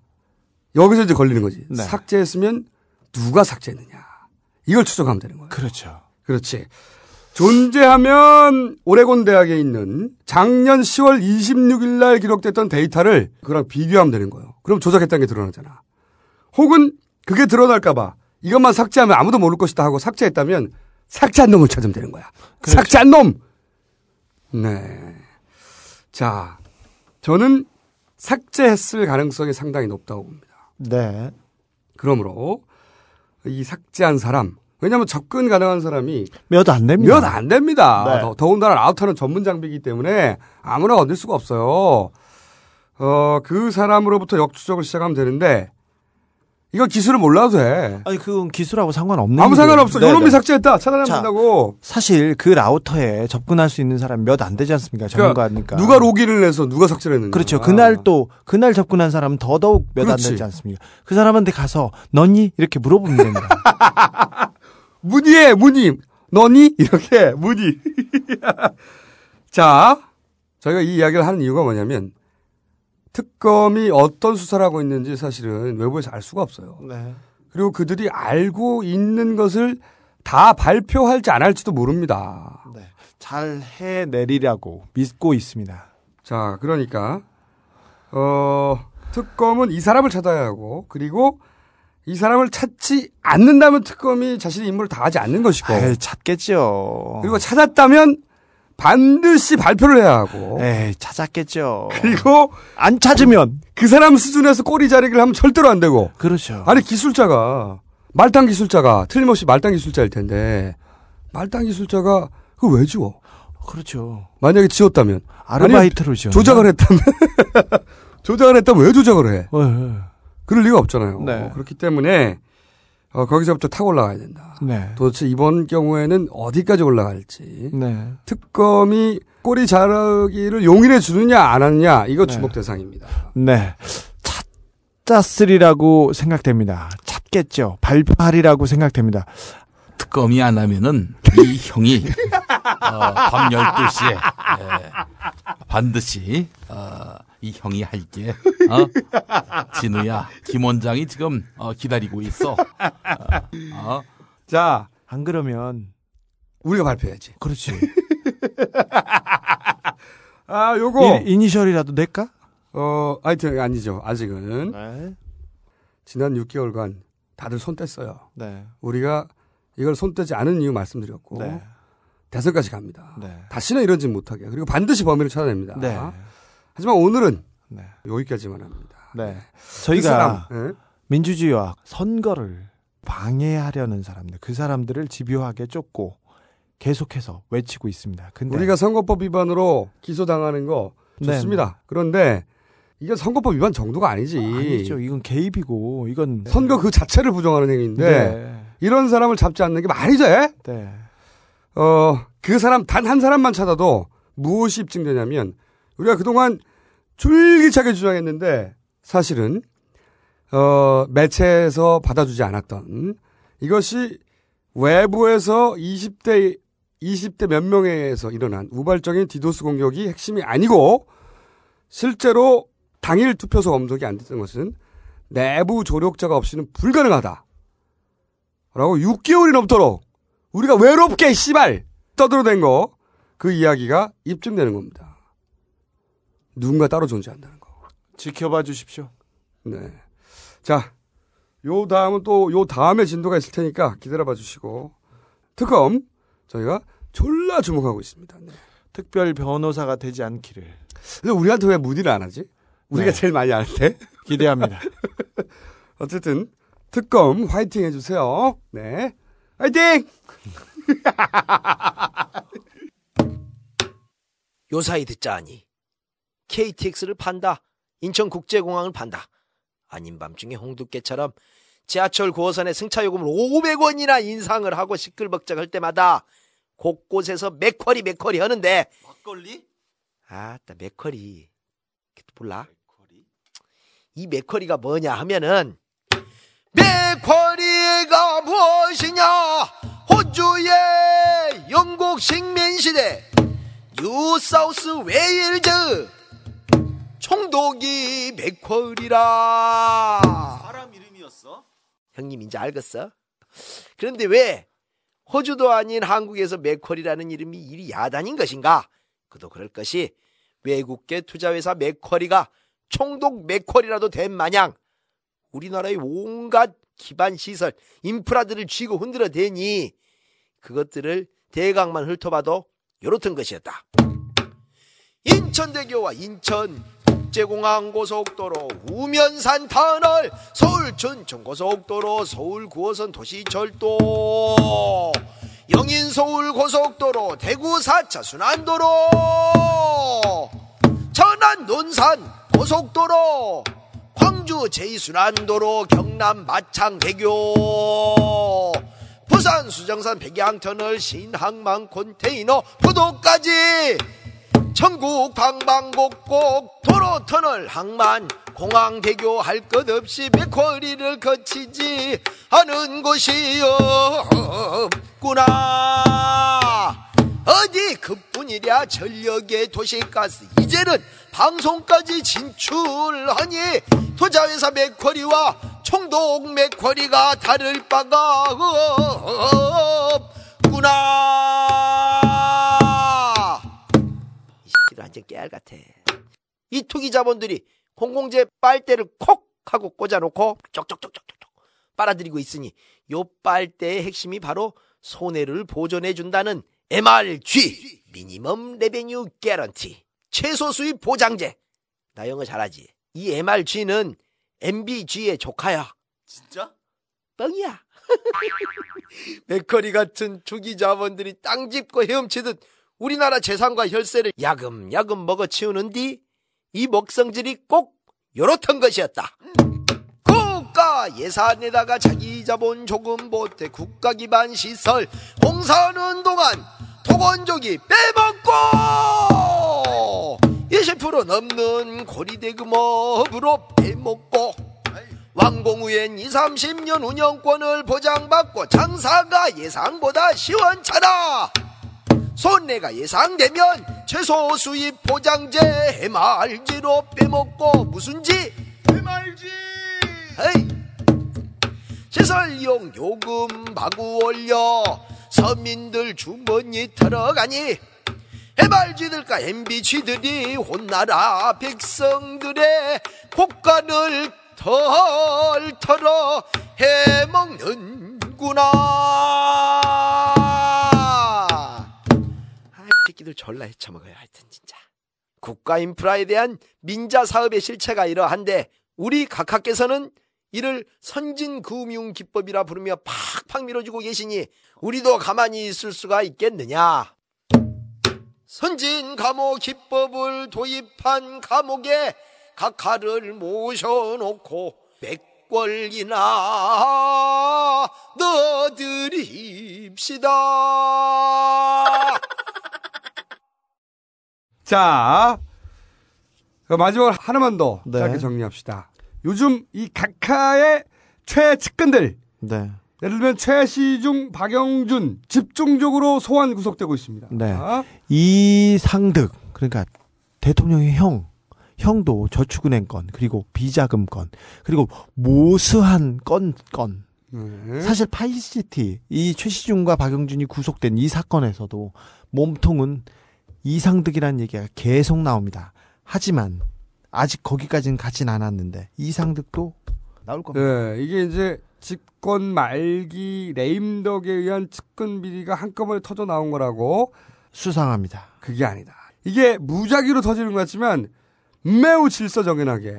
그리고 이미 수사가 다 돼 있던 상황이에요. 그리고 또 그 수사의 한계가 또 명확하게 지어져 있어요. 네. 어, 예를 들어서 최시중 건. 그렇죠. 최시중 같은 경우 수십 군데 의혹이 있어요. 그리고 이 파이시티에서도 많은 의혹이 있는데 그 중에서 2007년 4월 이전에 알선 수재. 네. 요게 걸린 것처럼 하고 있어요. 최시중은 정치 자금이라고 얘기합니다. 그러면 2007년 4월 이전이면 공소시효도 지나거든. 그렇죠.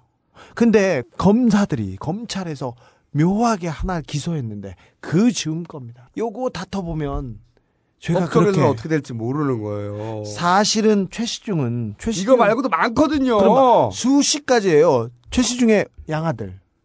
정용욱이라는 애는 튀었죠, 지금. 잘 있대요. 제가 그 측근한테 들었는데 말레이시아, 태국 이런 데 오고 하면서 잘 있대. 편안하대. 그 사람은 여기저기에서 의혹만 돈을 받았다는 의혹만 2, 300억이 됩니다. 실제로는 더 많이 받았겠죠. 최시중 본인이 아니라 양아들이라고 하는 사람이 신하들이라는 최성욱 사업체를 얼마나 많이 늘렸는지 아니 갑부가 됐어요. 심지어는 네일샵 이런 데에서도 뜯고 다닙니다. 이 사람.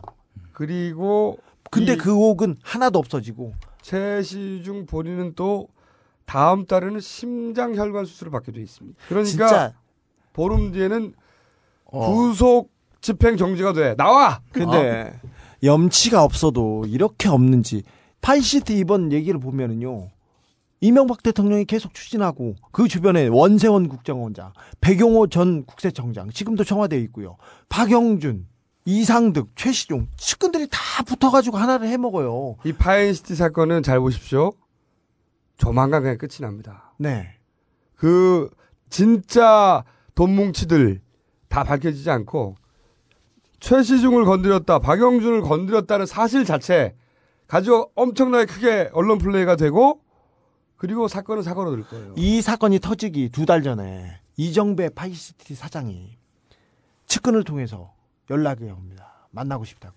뭐 그때는 이 사건을 어떻게 성격했냐면은 양재동에 있는 물류센터, 우리나라에서 가장 큰 물류센터 사업을 처음에 하다가 이상득 주변 애들한테 돈을 다 뺏겼는데 결국은 이상득한테 이 사업권까지 뺏겼다. 이렇게 얘기하면서 만나자고 했었습니다. 두 달 전에는. 네.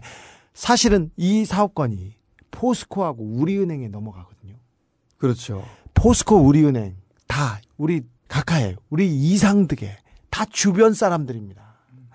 이런 사건인데 정리되는 거 보면 몸통들은 다 사라지고 갑자기 2007년 4월 5월쯤에 푼돈 푼돈 몇억 이 사건으로 축소되는 거야 지금. 돈이 로비 자금으로 사라졌다고 주장하는 게그 파이시티 사업하는 사람들은 로비 자금으로 사라졌다고 주장하는 게 천억이 넘습니다. 근데 최신중이 몇 얼마 때문에 구속됐나요? 5억인가요? 7억인가요? 몇 억이야. 하여튼 10억이 안 되는 돈이에요. 네.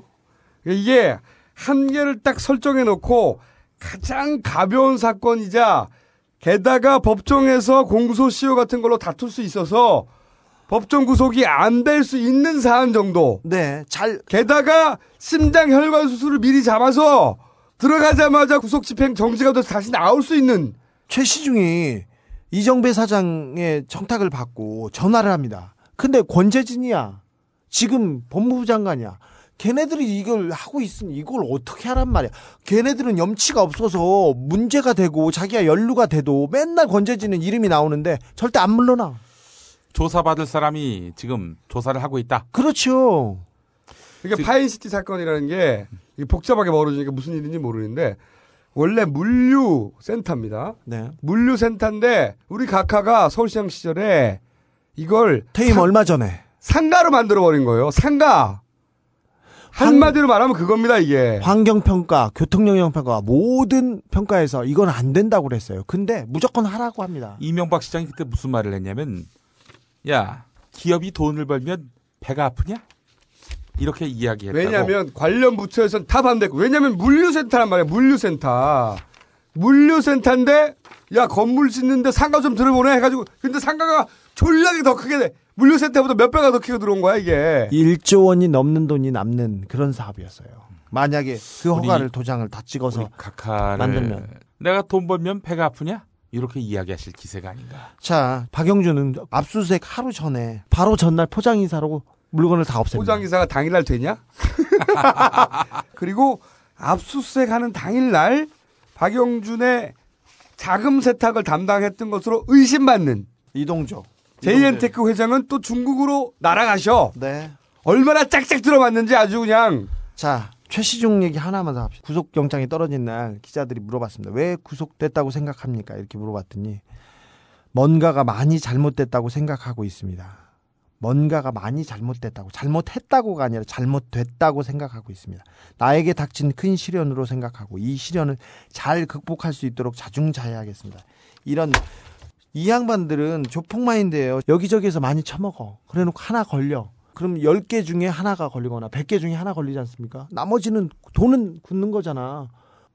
감옥에 가서 돈 버는 것이 훨씬 낫지. 그래서 그냥 여기저기서 처먹, 처먹어요, 그냥. 처먹어. 걸리면 뭔가가 잘못됐다. 시련을 잘 극복하겠다. 시련을 극복하면 안 돼, 이 사람은. 극복해서 더 처먹으려고? 어, 각하와 관련된 비리가 워낙 거대하다 보니까 아? 본격적으로 대선 국면이 접어들는데 각하 사건이 계속 터지면 안 되잖아. 그렇죠. 그러니까 우리 어, 박근혜 비대위원장 대선 가도에 걸림돌이 될까봐 그 길을 미리 터져서 미리 청소해서 빨리 정리하죠. 뇌관들을 빨리 빨리 제거하겠다. 박근혜 길터주기 프로젝트. 그렇죠. 이게 저희는 이제 이 각하와 아, 우리 공주님의 교섭의 결과다라고 졸라 추정하는 거죠. 총선 때 청와대가 한나라당의 말을 정말 잘 들었습니다. 한나라당 새누리당. 새누리당 고위 관- 관계자가 이번 선거 때는 청와대가 너무 말을 잘 들어서 선거 치르기 편했다 이렇게 얘기합니다. 친이계 좌장이라는 사람들, 친이계에서 힘께나 쓰는 사람들이 갑자기 다 내가 잘못했네, 내가 안 가네, 그러면서 불출마 선언하고 길을 터줍니다. 갑자기 모든 게 정리돼 버려. 모든 갈등이. 김무성 뭐 어? 안상수 어, 그러니까 이게 각하 라인 쪽에서도 힘을 쓰고 우리 공주님 라인 쪽에서도 힘을 써서 그 힘이 만나 교섭의 결과다. 그렇죠. 라고 저희는 졸라 추정하고 네. 각하가 현직 대통령입니다. 법무부 장관, 검찰총장, 민정수석, 국정원 움직일 수 있어요. 당연하죠. 그렇기 때문에 각하와 이 공주께서 사실은 서로 이해가 맞아 떨어지는. 말하자면 우리 각하는 퇴임 이후에 노후 보장이 필요하고 어 우리 공주께서는 대선을 이겨서 집권하는 게 필요하단 말이지. 그러기 위해서 걸림돌이 되는 것은 상호 합의하에 마구 정리하고 있습니다. 가이드라인을 정해서 신속하게 쳐내자. 내곡동 땅 문제도 검찰이 속도를 내서 어 각하의 아들 시영 씨를 서면 조사했어요. 그리고 이 파이시티 문제도 그러는데 가장 경미한 걸로 바로 잡아서 정리하고 있습니다. 그런데 이렇게 주르륵 정리해 놓으면 각하와 관련된 각하 측근과 관련된 비리들이 다 정리됐다는 느낌을 준단 말이지. 그렇죠. 이미 그러, 그러고 있지 않습니까? 왜냐면 파이시티 돈막 어쩌고저쩌고 하면 사람들이 아, 뭐 큰일이 있었고 벌을 받고 있구나. 이렇게만 생각한단 말이지. 네. 측근들이 다 이걸로 경미하게 처리되고 끝나올 수 있다는 말이지. 아주. 그렇습니다. 그럼 MB 심판론은 대선에 힘이 빠진다는 거지. 총선 때 이미 그 프로젝트가 가동이 성공적으로 됐고. 가동됐습니다. 조중동과 방송이 MB를 파 묻었습니다. 그래서 어디에서도 MB가 나오지 않았어요. 그렇지. 대신 네가 나왔지. 용민만 나왔어요. 지금도 마찬가지입니다. 지금 대선 후보가 나오기 직전이에요. 그리고 어수선하지 않습니까? 출마 선언하고 그 직전에 마구 정신 없을 때 정리하고 이 뉴, 게다가 조중동도 이 뉴스를 마구 다뤄요. 그럼요. 분량을 쏟아내고 있어요. 원래 이렇게 뉴스 분량이 쏟아지면 뉴스 피로도가 올라갑니다. 그럼 파이시티를 단어만 남고 이미지만 남아요. 다 처리되었다. 자, 최시중 박영준 어쨌거나 구속됐지 않습니까? 어, 구속했네? 싸그리 정리했네? 이렇게 생각하지 않습니까? 그렇죠. 남은 건 이제 이- 이상득 형 하나밖에 없어요. 어느 시점에 써먹겠죠. 네. 좀 더 효과적으로, 결정적으로. 네. 가장 경미한 건을 하나 잡아서 처리한다고 봅니다. 구속됩니다. 어, 형이 이 대통령의 그 형들 보니까 참 불행해. 그래서 밤 12시에 어, 대통령 형 연습하고 있어. 아, 진짜. 이런 거래가 성립되는 것이 서로가 서로 약점을 알고 그리고 서로의 이해가 맞아 떨어지고 그러기 위해서 걸림돌이 되는 건 미리 다 치는 건데 이 둘이 교집합의 사건 같은 게 있어요. 네. 예를 들면 저축은행 사건이 저축은행 있었습니다. 사건. 네. 여기에는 각하의 형, 또 공주의 동생 동시에 연루되어 네. 있는 걸로 졸라 의심되는 사건입니다. 대형 저축은행. 로비스트들이 있었고요. 예를 들면 박태규. 그렇죠. 박태규 씨가 양쪽 모두를 만났어요. 가장 또 결정적일 때 저축은행이 망하기 직전에 로비가 가장 필요할 때 그때 집중적으로 만납니다. 그때 각하의 형도 만났고 그리고 박근혜 비대위원장의 동생도 만났고 네. 박근혜 비대위원장 본인도 만났다고. 박태규가 만났다고. 만났다. 박근혜 위원장 아무나 안 만나죠. 그럼요. 그런데 그것을 만났다고 증언하는 사람이 있고 어 저희가 그 사람을 만났어요. 굉장히 박태규의 측근입니다. 그렇죠. 모를 수 없는 네. 박태규 씨가 누구를 만났는지 모를 수 없는 사람을 저희가 만나서 이야기를 직접 들었어요. 어, 한겨레 20일에서 어, 박근혜 비대위원장이 박태규 씨를 만난 것으로 알려졌다고 보도를 했으나 박근혜 비대위원장은 부인했습니다. 근데 아니다. 측근은 정확한 일시와 장소를 찝어서 얘기하고 있습니다. 자, 그 얘기를 저희가 한번 여기서 들어보겠습니다.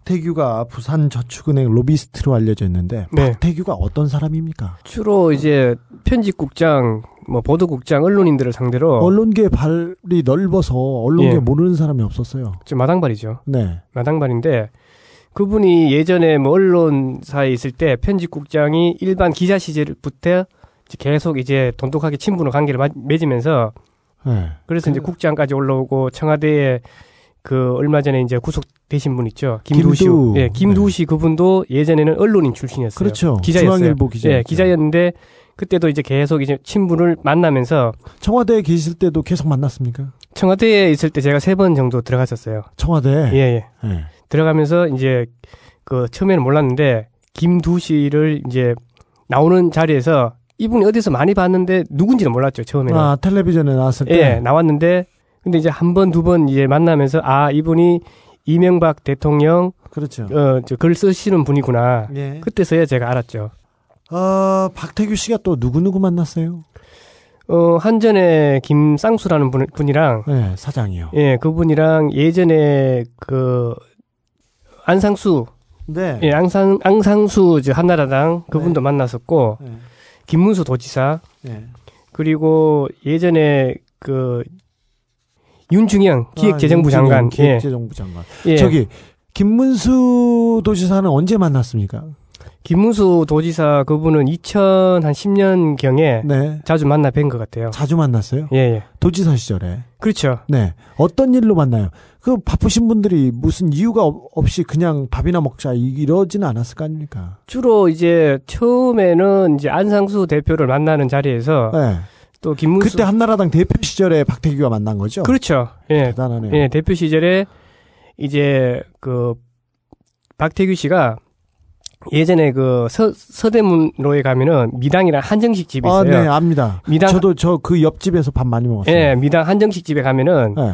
그 일명 뭐 저 한복집이라고 하는데 알죠, 예, 예. 거기서 이제 처음 만남을 가졌었어요. 고급 한정식 집이죠. 예, 예, 안상수 대표가 그- 마- 만나는 자리인데 그때도 좀 제가 좀 이상한 게 보통 이제 초청을 하면 초청을 했는 사람이 이제 술값을 내거나 그렇게 되는데 이상하게 안상수 대표의 비서 그분이 술값을 계산하더라고요. 아, 네. 그것도 당 대표인 법인카드를 계산하더라고요. 그래요. 좀 이상하다 생각을 박태규가 들었거든요. 거물이네요. 거물을. 네. 네. 그러고 난 뒤에 자리를 한 2시간 반 정도 가리, 가지다가 이제 어떻게 박태규 씨가 이렇게 업무를 만들었는지 음. 아니면 어떻게 이제 일을 만들었는지 몰라도 안상수 대표 휴대폰을 가지고 있더라고요. 안상수 대표 휴- 휴대폰을 예, 휴대폰을 가지고 휴대폰 있으면서 번호가 아니라 예, 휴대폰을 가지고 있으면서 전화가 오니까 내가 이 휴대폰을 가지고 있는데 어. 멀리 안 갔으면은 잠시 좀 만납시다 그러더라고요. 아, 네. 그래서 이제 그 프라자 호텔이라고 있죠. 네. 예, 프라, 프라자 호텔에서 만나면서 내가 이러 이러한 자리를 앞으로 계속 마련하고 앞으로 이런 해- 쪽에 자리를 많이 해주고 조언도 많이 해줄 테니까 한번 자주 만남의 기회를 가집시다라는 얘기를 하더라고요. 그때 어, 안상수 대표가 대권의 뜻이 있어서 그 스- 꿈을 크게 꿀 때입니다. 그때 예, 그림을 예, 크게 그런 것 그릴. 때였습니다. 네. 그래서 이제 안상수 대표가 박태규 씨한테 명함이 있으면 하나만 돌라 그러니까 어차피 정치 부르고 명함이 없잖아요. 사무실도 없고 아무것도 아, 없거든요. 네. 그래서 명함은 사무실도 없습니까? 네, 없었습니다. 없었는데 명함은 없고 내 연락처를 알려드릴 테니까 앞으로 좋은 만남을 가지자 그런 얘기를 한 번 더 했었어요. 네. 그러고 난 이후에 이제 한 일주일인가 10일 정도 지나고 난 후에 이제 그 국회 부근에 일식집인데 점심 식사를 한번 또 같이 한 적이 있었어요. 아, 단 둘이서. 네. 그러면서 이제 거기서 이제 한, 한 시간 반인가 이제 이- 얘기를 나누시고 또 나오시더라고요. 네. 그리고 이후에는 또 이제 또 미당이라든지 아니면은 한두 군데가 더 있어요. 더 있는 지금 생각이 안 나거든요. 네. 그 두 군데를 또 이제 안상수 대표 자주 만났네요. 예. 자, 안상수 대표하고는 자주 만났습니다. 근데 그 이후에 김문수 도지사도 자주 만났습니다. 자주 만났죠. 어디서 만났습니까? 그- 언제쯤 만났습니까? 그때도 이제 안상수 대표랑 한참 만나는 그 시기에 예. 같이 만났죠. 2010년 경, 예, 네. 경인데 초네요. 안, 예, 안상수 대표가 예전에 그 자서전 한 번 한 적이 있었어요. 책을 낸 적이. 네네. 그때 한참 만났죠. 김무수 도지사랑 같이. 같이 같이도 만나고. 어떤 일 때문인지 모르시고요. 그죠. 저는 이제 대기를 하고 있었으니까. 근데 자주 만났다 이거죠. 자주 만났죠. 2010년이면 부산 저축은행에서는 무슨 일이 벌어지고 있으니 한참 어려울 때였는데. 예. 그렇습니다. 김문수 도지사는 자주 만났고. 네. 한정식 집 그리고 호텔에서도 만났습니까? 호텔에서 만났죠. 어느 호텔이요? 어, 호텔은 이제 인터콘티넨탈 아, 호텔도 네. 있었고. 네. 그리고 프라자 호텔. 네. 그리고 저기 팔레스 호텔. 네. 거기 팔레스 호텔 호텔 중식당. 예. 네. 프라자 호텔 일식당 뭐 예. 많이 가던 곳이에요. 예, 맞습니다. 네. 그리고 예. 또 이상득 의원도 한 두 번 정도 만난 걸로 제가 봤습니다. 언제 만났습니까? 2011월 2011년 초로 알고 있거든요. 네. 초에 만나가지고 이렇게 커피숍에서 이야기하는 모습을 봤는데 그때 당시에는 이상득인지 몰랐었어요 제가. 2011년 초에 예 예. 아, 어디서 만났습니까? 어느 호텔? 인터콘티넨탈 호텔에서요. 호텔 커피숍에서 예. 1층 커피숍. 1층 커피숍이 아니라 그 넓은 공간인데. 예, 인터콘- 1층 커피숍이 아니라 그 1층에도 보면은 약간 복층으로 된 데가 있어요. 아, 그렇죠. 구석진데 어두운데 네. 어두운 데서 얘기를 하고 계시다. 그분은 항상 만나면은 항상 구석진데라든지 안쪽으로 들어가요. 어두운 네. 곳으로. 거기서 이상득 의원을 만났다. 예, 얘기한 걸 들었죠. 2011년 초라. 예. 그 중요한 시기에 만났네요. 두 번 만났다고요? 한 두 번 정도 본 것 같아요. 인터콘티넨탈 호텔하고 그랜드 인터하고 네. 그쪽에서 한번 바- 만나 뵌 것 같아요. 아, 코엑스의 인터, 그랜드 인터, 인터. 인터, 예. 네네. 인터콘티넨탈 호텔에서 또 다른 분도 만나셨죠. 예. 그 G20 정상회담 때그 네. 기간 기간이거든요. 그 기간에 어, 박태규 씨가 타- 차를 타면서 네. 그 박근혜 대표와 만나가지고 이런저런 얘기를 하고 탔다 그런 얘기를 하더라고요. 네. 그래서 뭐 박태규 씨가 박근혜 한나라당 전 네. 대표를 만났다. 그분이 아무나 만나는 분이 아니신데. 어, 제가 한 번씩 이래 얘기를 이래 통하는 걸 들어보니까 네. 그 박정희 대통령에 대한 빚을 갚기 위해서 네. 너무나도 뭐 억울한 면도 있고 너무나도 사죄할 일이 있는데 큰 딸을 통해서 큰 딸 박근혜 씨를 통해서 내가 대신 사과하니까 마음이 편하다는 통화 내용을 몇 번 들었었어요. 그래요. 예. 누군지는 모르겠어요. 그 누가 통화했는지는. 어, 2010년 11월 네. G20 정상회담 기간 중. 네, 기간에 아주 바쁠 때인데 그때 코엑스 인터컨티넨탈 호텔에서 박태규 씨가 박근혜 전 대표를 만났다는 거죠. 그렇죠. 그 당시에는 박태규 씨가 부산저축은행 구명을 위해서 정관계에 아주 광범위한 로비를 하고 있었을 때입니다. 근데 그 당시에 만났습니까? 네. 부산저축은행 로비스트로 맹활약을 하는 거에 대해서는 알고 있었죠. 그 당시에. 그 당시에는 이제 그 임페리얼 호텔이라고 네. 그 호텔에 자주 임페리얼 팰리스 호텔에서. 예, 옛날 아미가 호텔이거든요. 그렇죠. 자주 갔었는데 처음에는 이제 그 유상증자 때문에 간지는 몰랐고 그렇죠. 유상증자 예, 때문에. 몰랐고 일반 그냥 상무나 전무를 만나 가지고 저축은행에 부산저축은행. 예, 예. 그때 당시에 상무가 전무인 줄 알았지 그분이 네. 김양 부회장인지는 몰랐죠. 네, 네. 그때 당시에는 여러 번 근데- 갔었어요. 근데 나중에 보니까 김양 부회장과 만나서 유상증자나 돈을 끌어오기 위해서 대단히 그 동분서주하고 그치, 있었어요. 미팅을 하고 있었죠. 그 당시에 박근혜 대표를 만났다 이거죠. 예, 그렇죠. 박근혜 대표를 만나서 무슨 얘기를 한- 했다는 거는 모르죠. 모릅니까? 예. 박지만 씨도 자주 만났습니까? 박태규 씨가? 한 번 정도 딱 봤습니다. 네. 예, 한 번 정도 기억이 나네요. 서양희 변호사도 같이 만났나요? 박지만 씨의 부인? 얼굴을 모르시죠? 얼굴 모르겠습니다. 네. 근데 박지만 씨하고 만나서 뭐 했습니까? 그냥 뭐 식사를 하는 거를 봤었어요. 제가 네. 식사를 하고 그 당시였습니까? 2010년 11월이나 그 무렵에 했습니다. 그 무렵에. 예, 예. 그럼 박근혜 대표를 먼저 만났습니까? 박지만 씨를 먼저 만났습니까? 그 앞뒤 정도 될 것 같은데 앞뒤로. 예, 기간이 한 한 달 정도 있더라고요. 네. 공- 공백 기간이. 저기 박근혜 대표를 만나서 밥을 먹었습니까? 그 내용은 제가 언제 점심 때였나요? 점심 때였습니다. 점심 때. 예, 점심 시간 중에 타고 나서 얘기를 하시더라고요. 점심 시간에 만났다 이거죠. 예. 점심을 먹었는지 그 몰라도. 이후로 이제 1시 이후로 탔었으니까 네. 점심을 마- 먹지 않았나. 그렇죠. 점심을 먹었는지는 모르지만 점심 때 만났다. 네. 박지만 씨도 만나서 밥을 먹었다 이거죠. 그래서 이제 그분은 이제 워낙 스타일은 어떻습니까? 워낙 마당발이다 보니까 네. 지인의 지인을 통해 가지고 한 달이 두 달이 걸치면은 바로 밥 먹나요? 바로 이렇게 연결이 되더라고요. 자연스럽게. 아니요, 저도 마당발이에요. 근데 예. 밥은 잘 안 먹거든요. 이상하게 이, 이 입소문을 잘 타시더라고 박태규 씨가. 네. 예. 자, 박지만 씨하고 사전에 이렇게 친분이 있습니까? 사전에 친분을 어떻게 돈독하게 만, 만났는지 모르겠지만은 그 기회를 자연스럽게 만난 것 같아요. 제가 네. 봤을 때는. 박지만 씨는 삼화저축은행하고 관련이 있는데 이분이 박태규 씨가 제일저축은행을 봐준 거는 김양 부회장이나 제일저축은행을 봐준 거는 맞습니다. 다른 저축은행도 봐줬습니까? 다른 저축은행까지는 모르겠네요, 제가. 네. 예. 제가 다시 묻겠습니다. 김문수 경기도지사를 박태규 씨가 몇 차례나 만났습니까? 한 20차례 넘었고 30차례 안팎으로 만난 것 같아요. 그렇게 자주 만났습니까? 예. 왜냐하면 관, 저- 절친이네요. 그렇죠. 관청까지도 갔었으니까. 관청에도 가시고 예. 왔다 갔다. 일요일도. 관청에도 가고 뭐 평일날 뭐 양평이나 그쪽에서 이제 일식 골프 치나요? 예, 아니요. 식사도 같이 했었고 네. 공도 같이 쳤었어요. 네. 치었었고 골프도 같이 하고 저기도 했다고요. 관청에 그 관사에 같이 관사에도 여러 번 갔었죠. 아, 한 서너 번 갔었죠. 제가 매우 알기로. 가까운 사람이었네요.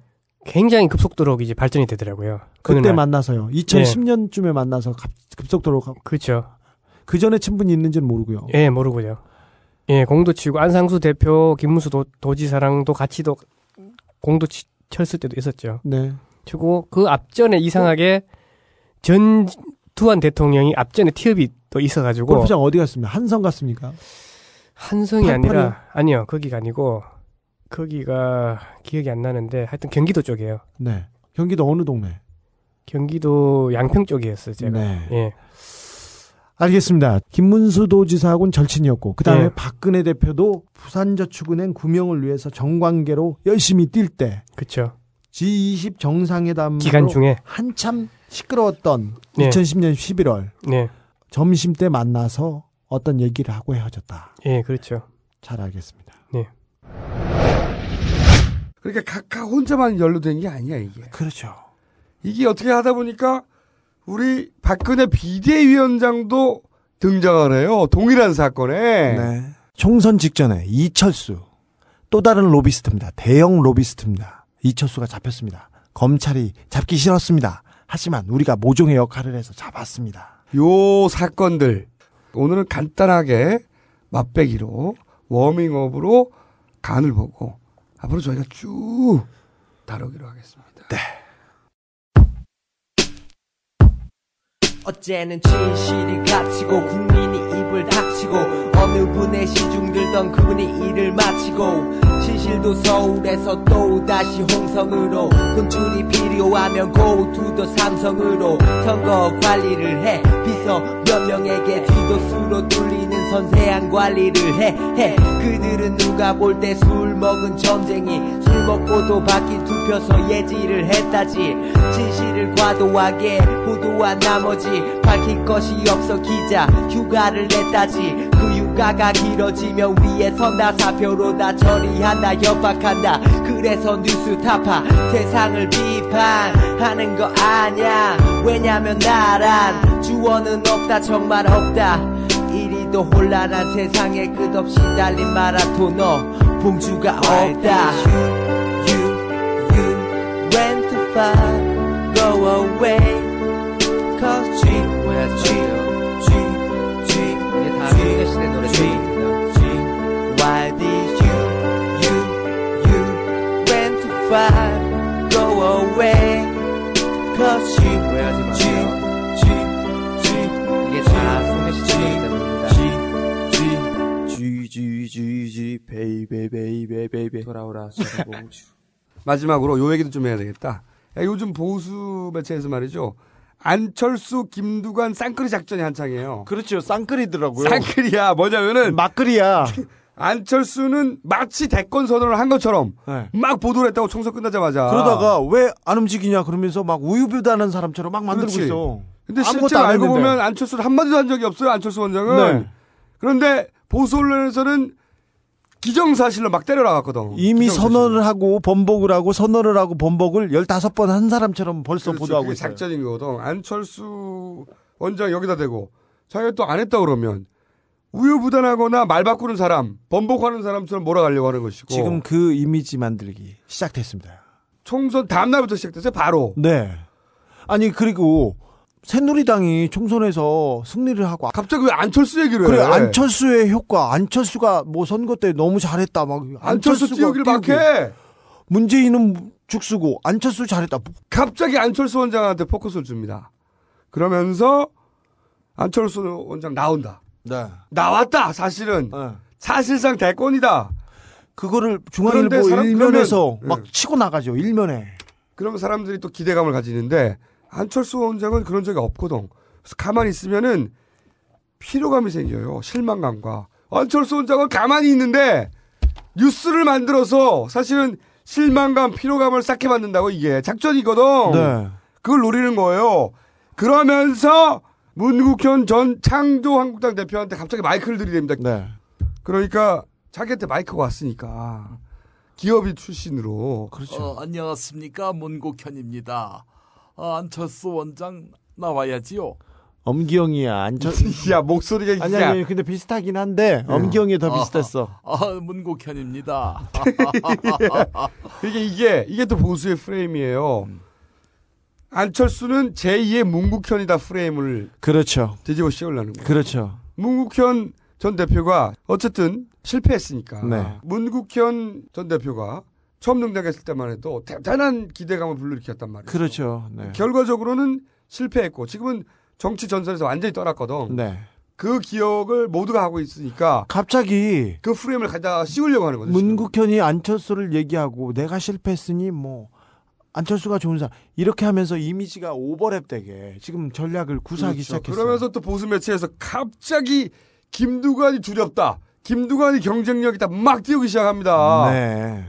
이게 이제 또 친노 분열의 프레임을 짤 수 있거든 이렇게 되면. 그렇게 해서 보수는 사실 총선이 끝나자마자 자기들이 원하는 대선 프레임을 짜기 시작한 거예요. 정말 이 사람들 무섭게 바로 들어가. 네. 바로 보여요. 이 대선 프레임에 넘어와가지고 안철수에 대해서 자꾸 얘기하고 그럼 안 되거든. 무시해야 돼. 아니 안철수는 뭐 아무 얘기도 한 적이 없잖아요. 사실은 보수가 대선 프레임을 짜지 않은 적이 없어요. 항상 주도했죠. 이번에는 그러면 안 되거든. 그 첫 발을 안철수, 김두관 쌍끌이 작전으로 시작했다. 네. 여기 넘어가면 안 된다. 이 얘기를 저희가 안철수 원장은 선거 끝나고 한마디도 한 적이 없어요. 중앙일보가 처음 처음 터뜨렸지. 네, 일면 탑으로. 근데 중앙일보 일면 탑이 다 본인 얘기는 없어.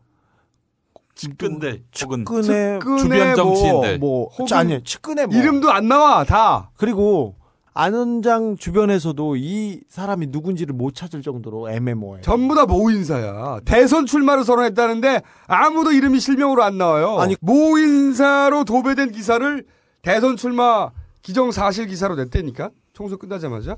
참 잘 굴리는 것 같아요. 마구. 지금은 그렇게 마구 보수 매체에서 짜려고 하는 자기들만의 대선 프레임에 걸려들면 안 됩니다. 네. 지금은 좀 여유를 가져야 돼요. 네. 생각해 보면 노무현 대통령도 후보가 결정된 이후에 한때 지지율이 이해창, 정몽준, 그 다음 3위까지 떨어진 적이 있어요. 많이 떨어졌었어요. 한참 떨어져서 당시에 민주당 내에서 후보를 바꿔야 된다는 얘기가 나왔다고. 후단협이라고 가장 강력한 조직이 있었어요. 그러면서 탈당한 의원들이 한두 대 아니었어. 많았죠. 노무현 안 된다고 바꿔야 된다고. 노무현 대통령이 그런 시절이 있었어요. 그리고 견디다 견디다 못해서 대선 한 달 전에 여론조사로 단일화를 했다고. 그걸 불리한 상황이었는데 그걸 받아들였죠. 분명히 여론조사 지지도는 정몽준 후보한테 지고 있었습니다. 하지만 그 불리한 조건을 다 받아들여서 단일화가 성사됩니다. 그러니까 대선은 복마전입니다. 앞으로 엄청나게 많은 일들이 벌어져요. 시간이 많이 남았어요, 아직. 갈 길이 멉니다. 그러니까 보수 매체에서 뭐라고 하면 일단 그 의도를 의심해야 봐요. 아까 보셨지 않습니까? 조선일보의 맨 얼굴을. 그러니까 보수 매체는 그들만의 대선판을 시작했어요. 조선일보에서 칭찬하면 그게 잘못됐다는 거를 생각을 해야 됩니다. 항상 왜? 왜 이런 말을 할까? 왜 누군가를 칭찬할까? 왜 누군가를 공격할까? 그 관점에서 그들의 의도를 파악해라. 그럼 보수가 진짜 두려워한 게 뭔지 그게 드러나죠. 그리고 그게 드러나면 우리 싸움을 할 수 있는 거예요. 그걸 그 그 의도를 지켜보면서 우리 싸움을 해야 되는 겁니다. 견뎌내고 간파해야 됩니다. 이번에는 정말 제대로 싸워야 됩니다. 그 작업을 이제 저희가 시작할 테니까 드디어 본 게임이 시작됐어. 네. 어, 이 싸움이 이 본 게임이 끝나는 그날까지. 네. 용민 네가 오랜만에 해봐. 쫄지 마. 어 형이 아이, 그만하고. 할까? 어, 우리 저 어, 선거 끝나는 날까지 진우 왜 이렇게 웃어? 어? 정말 똑같아. 어. 너무 똑같아. 라면 먹고 싶어? 어? 어, 본 게임이 끝나는 그날까지 어, 쫄지 마. 끝. 형 야, 말고. 두, 두준 아니, 한번 저는 해봐. 저는 그런 그거 안 돼요. 한번 해봐. 쫄지 마. 에이 안 돼. 졸라게 맹아리가 없네. 씨발. 자, 그럼 다시 하겠습니다. 제가 할 수 없이. 아, 본 게임이 시작됐어요. 이 본 게임이 끝나는 그날까지 아무도 쫄지 마! 끝!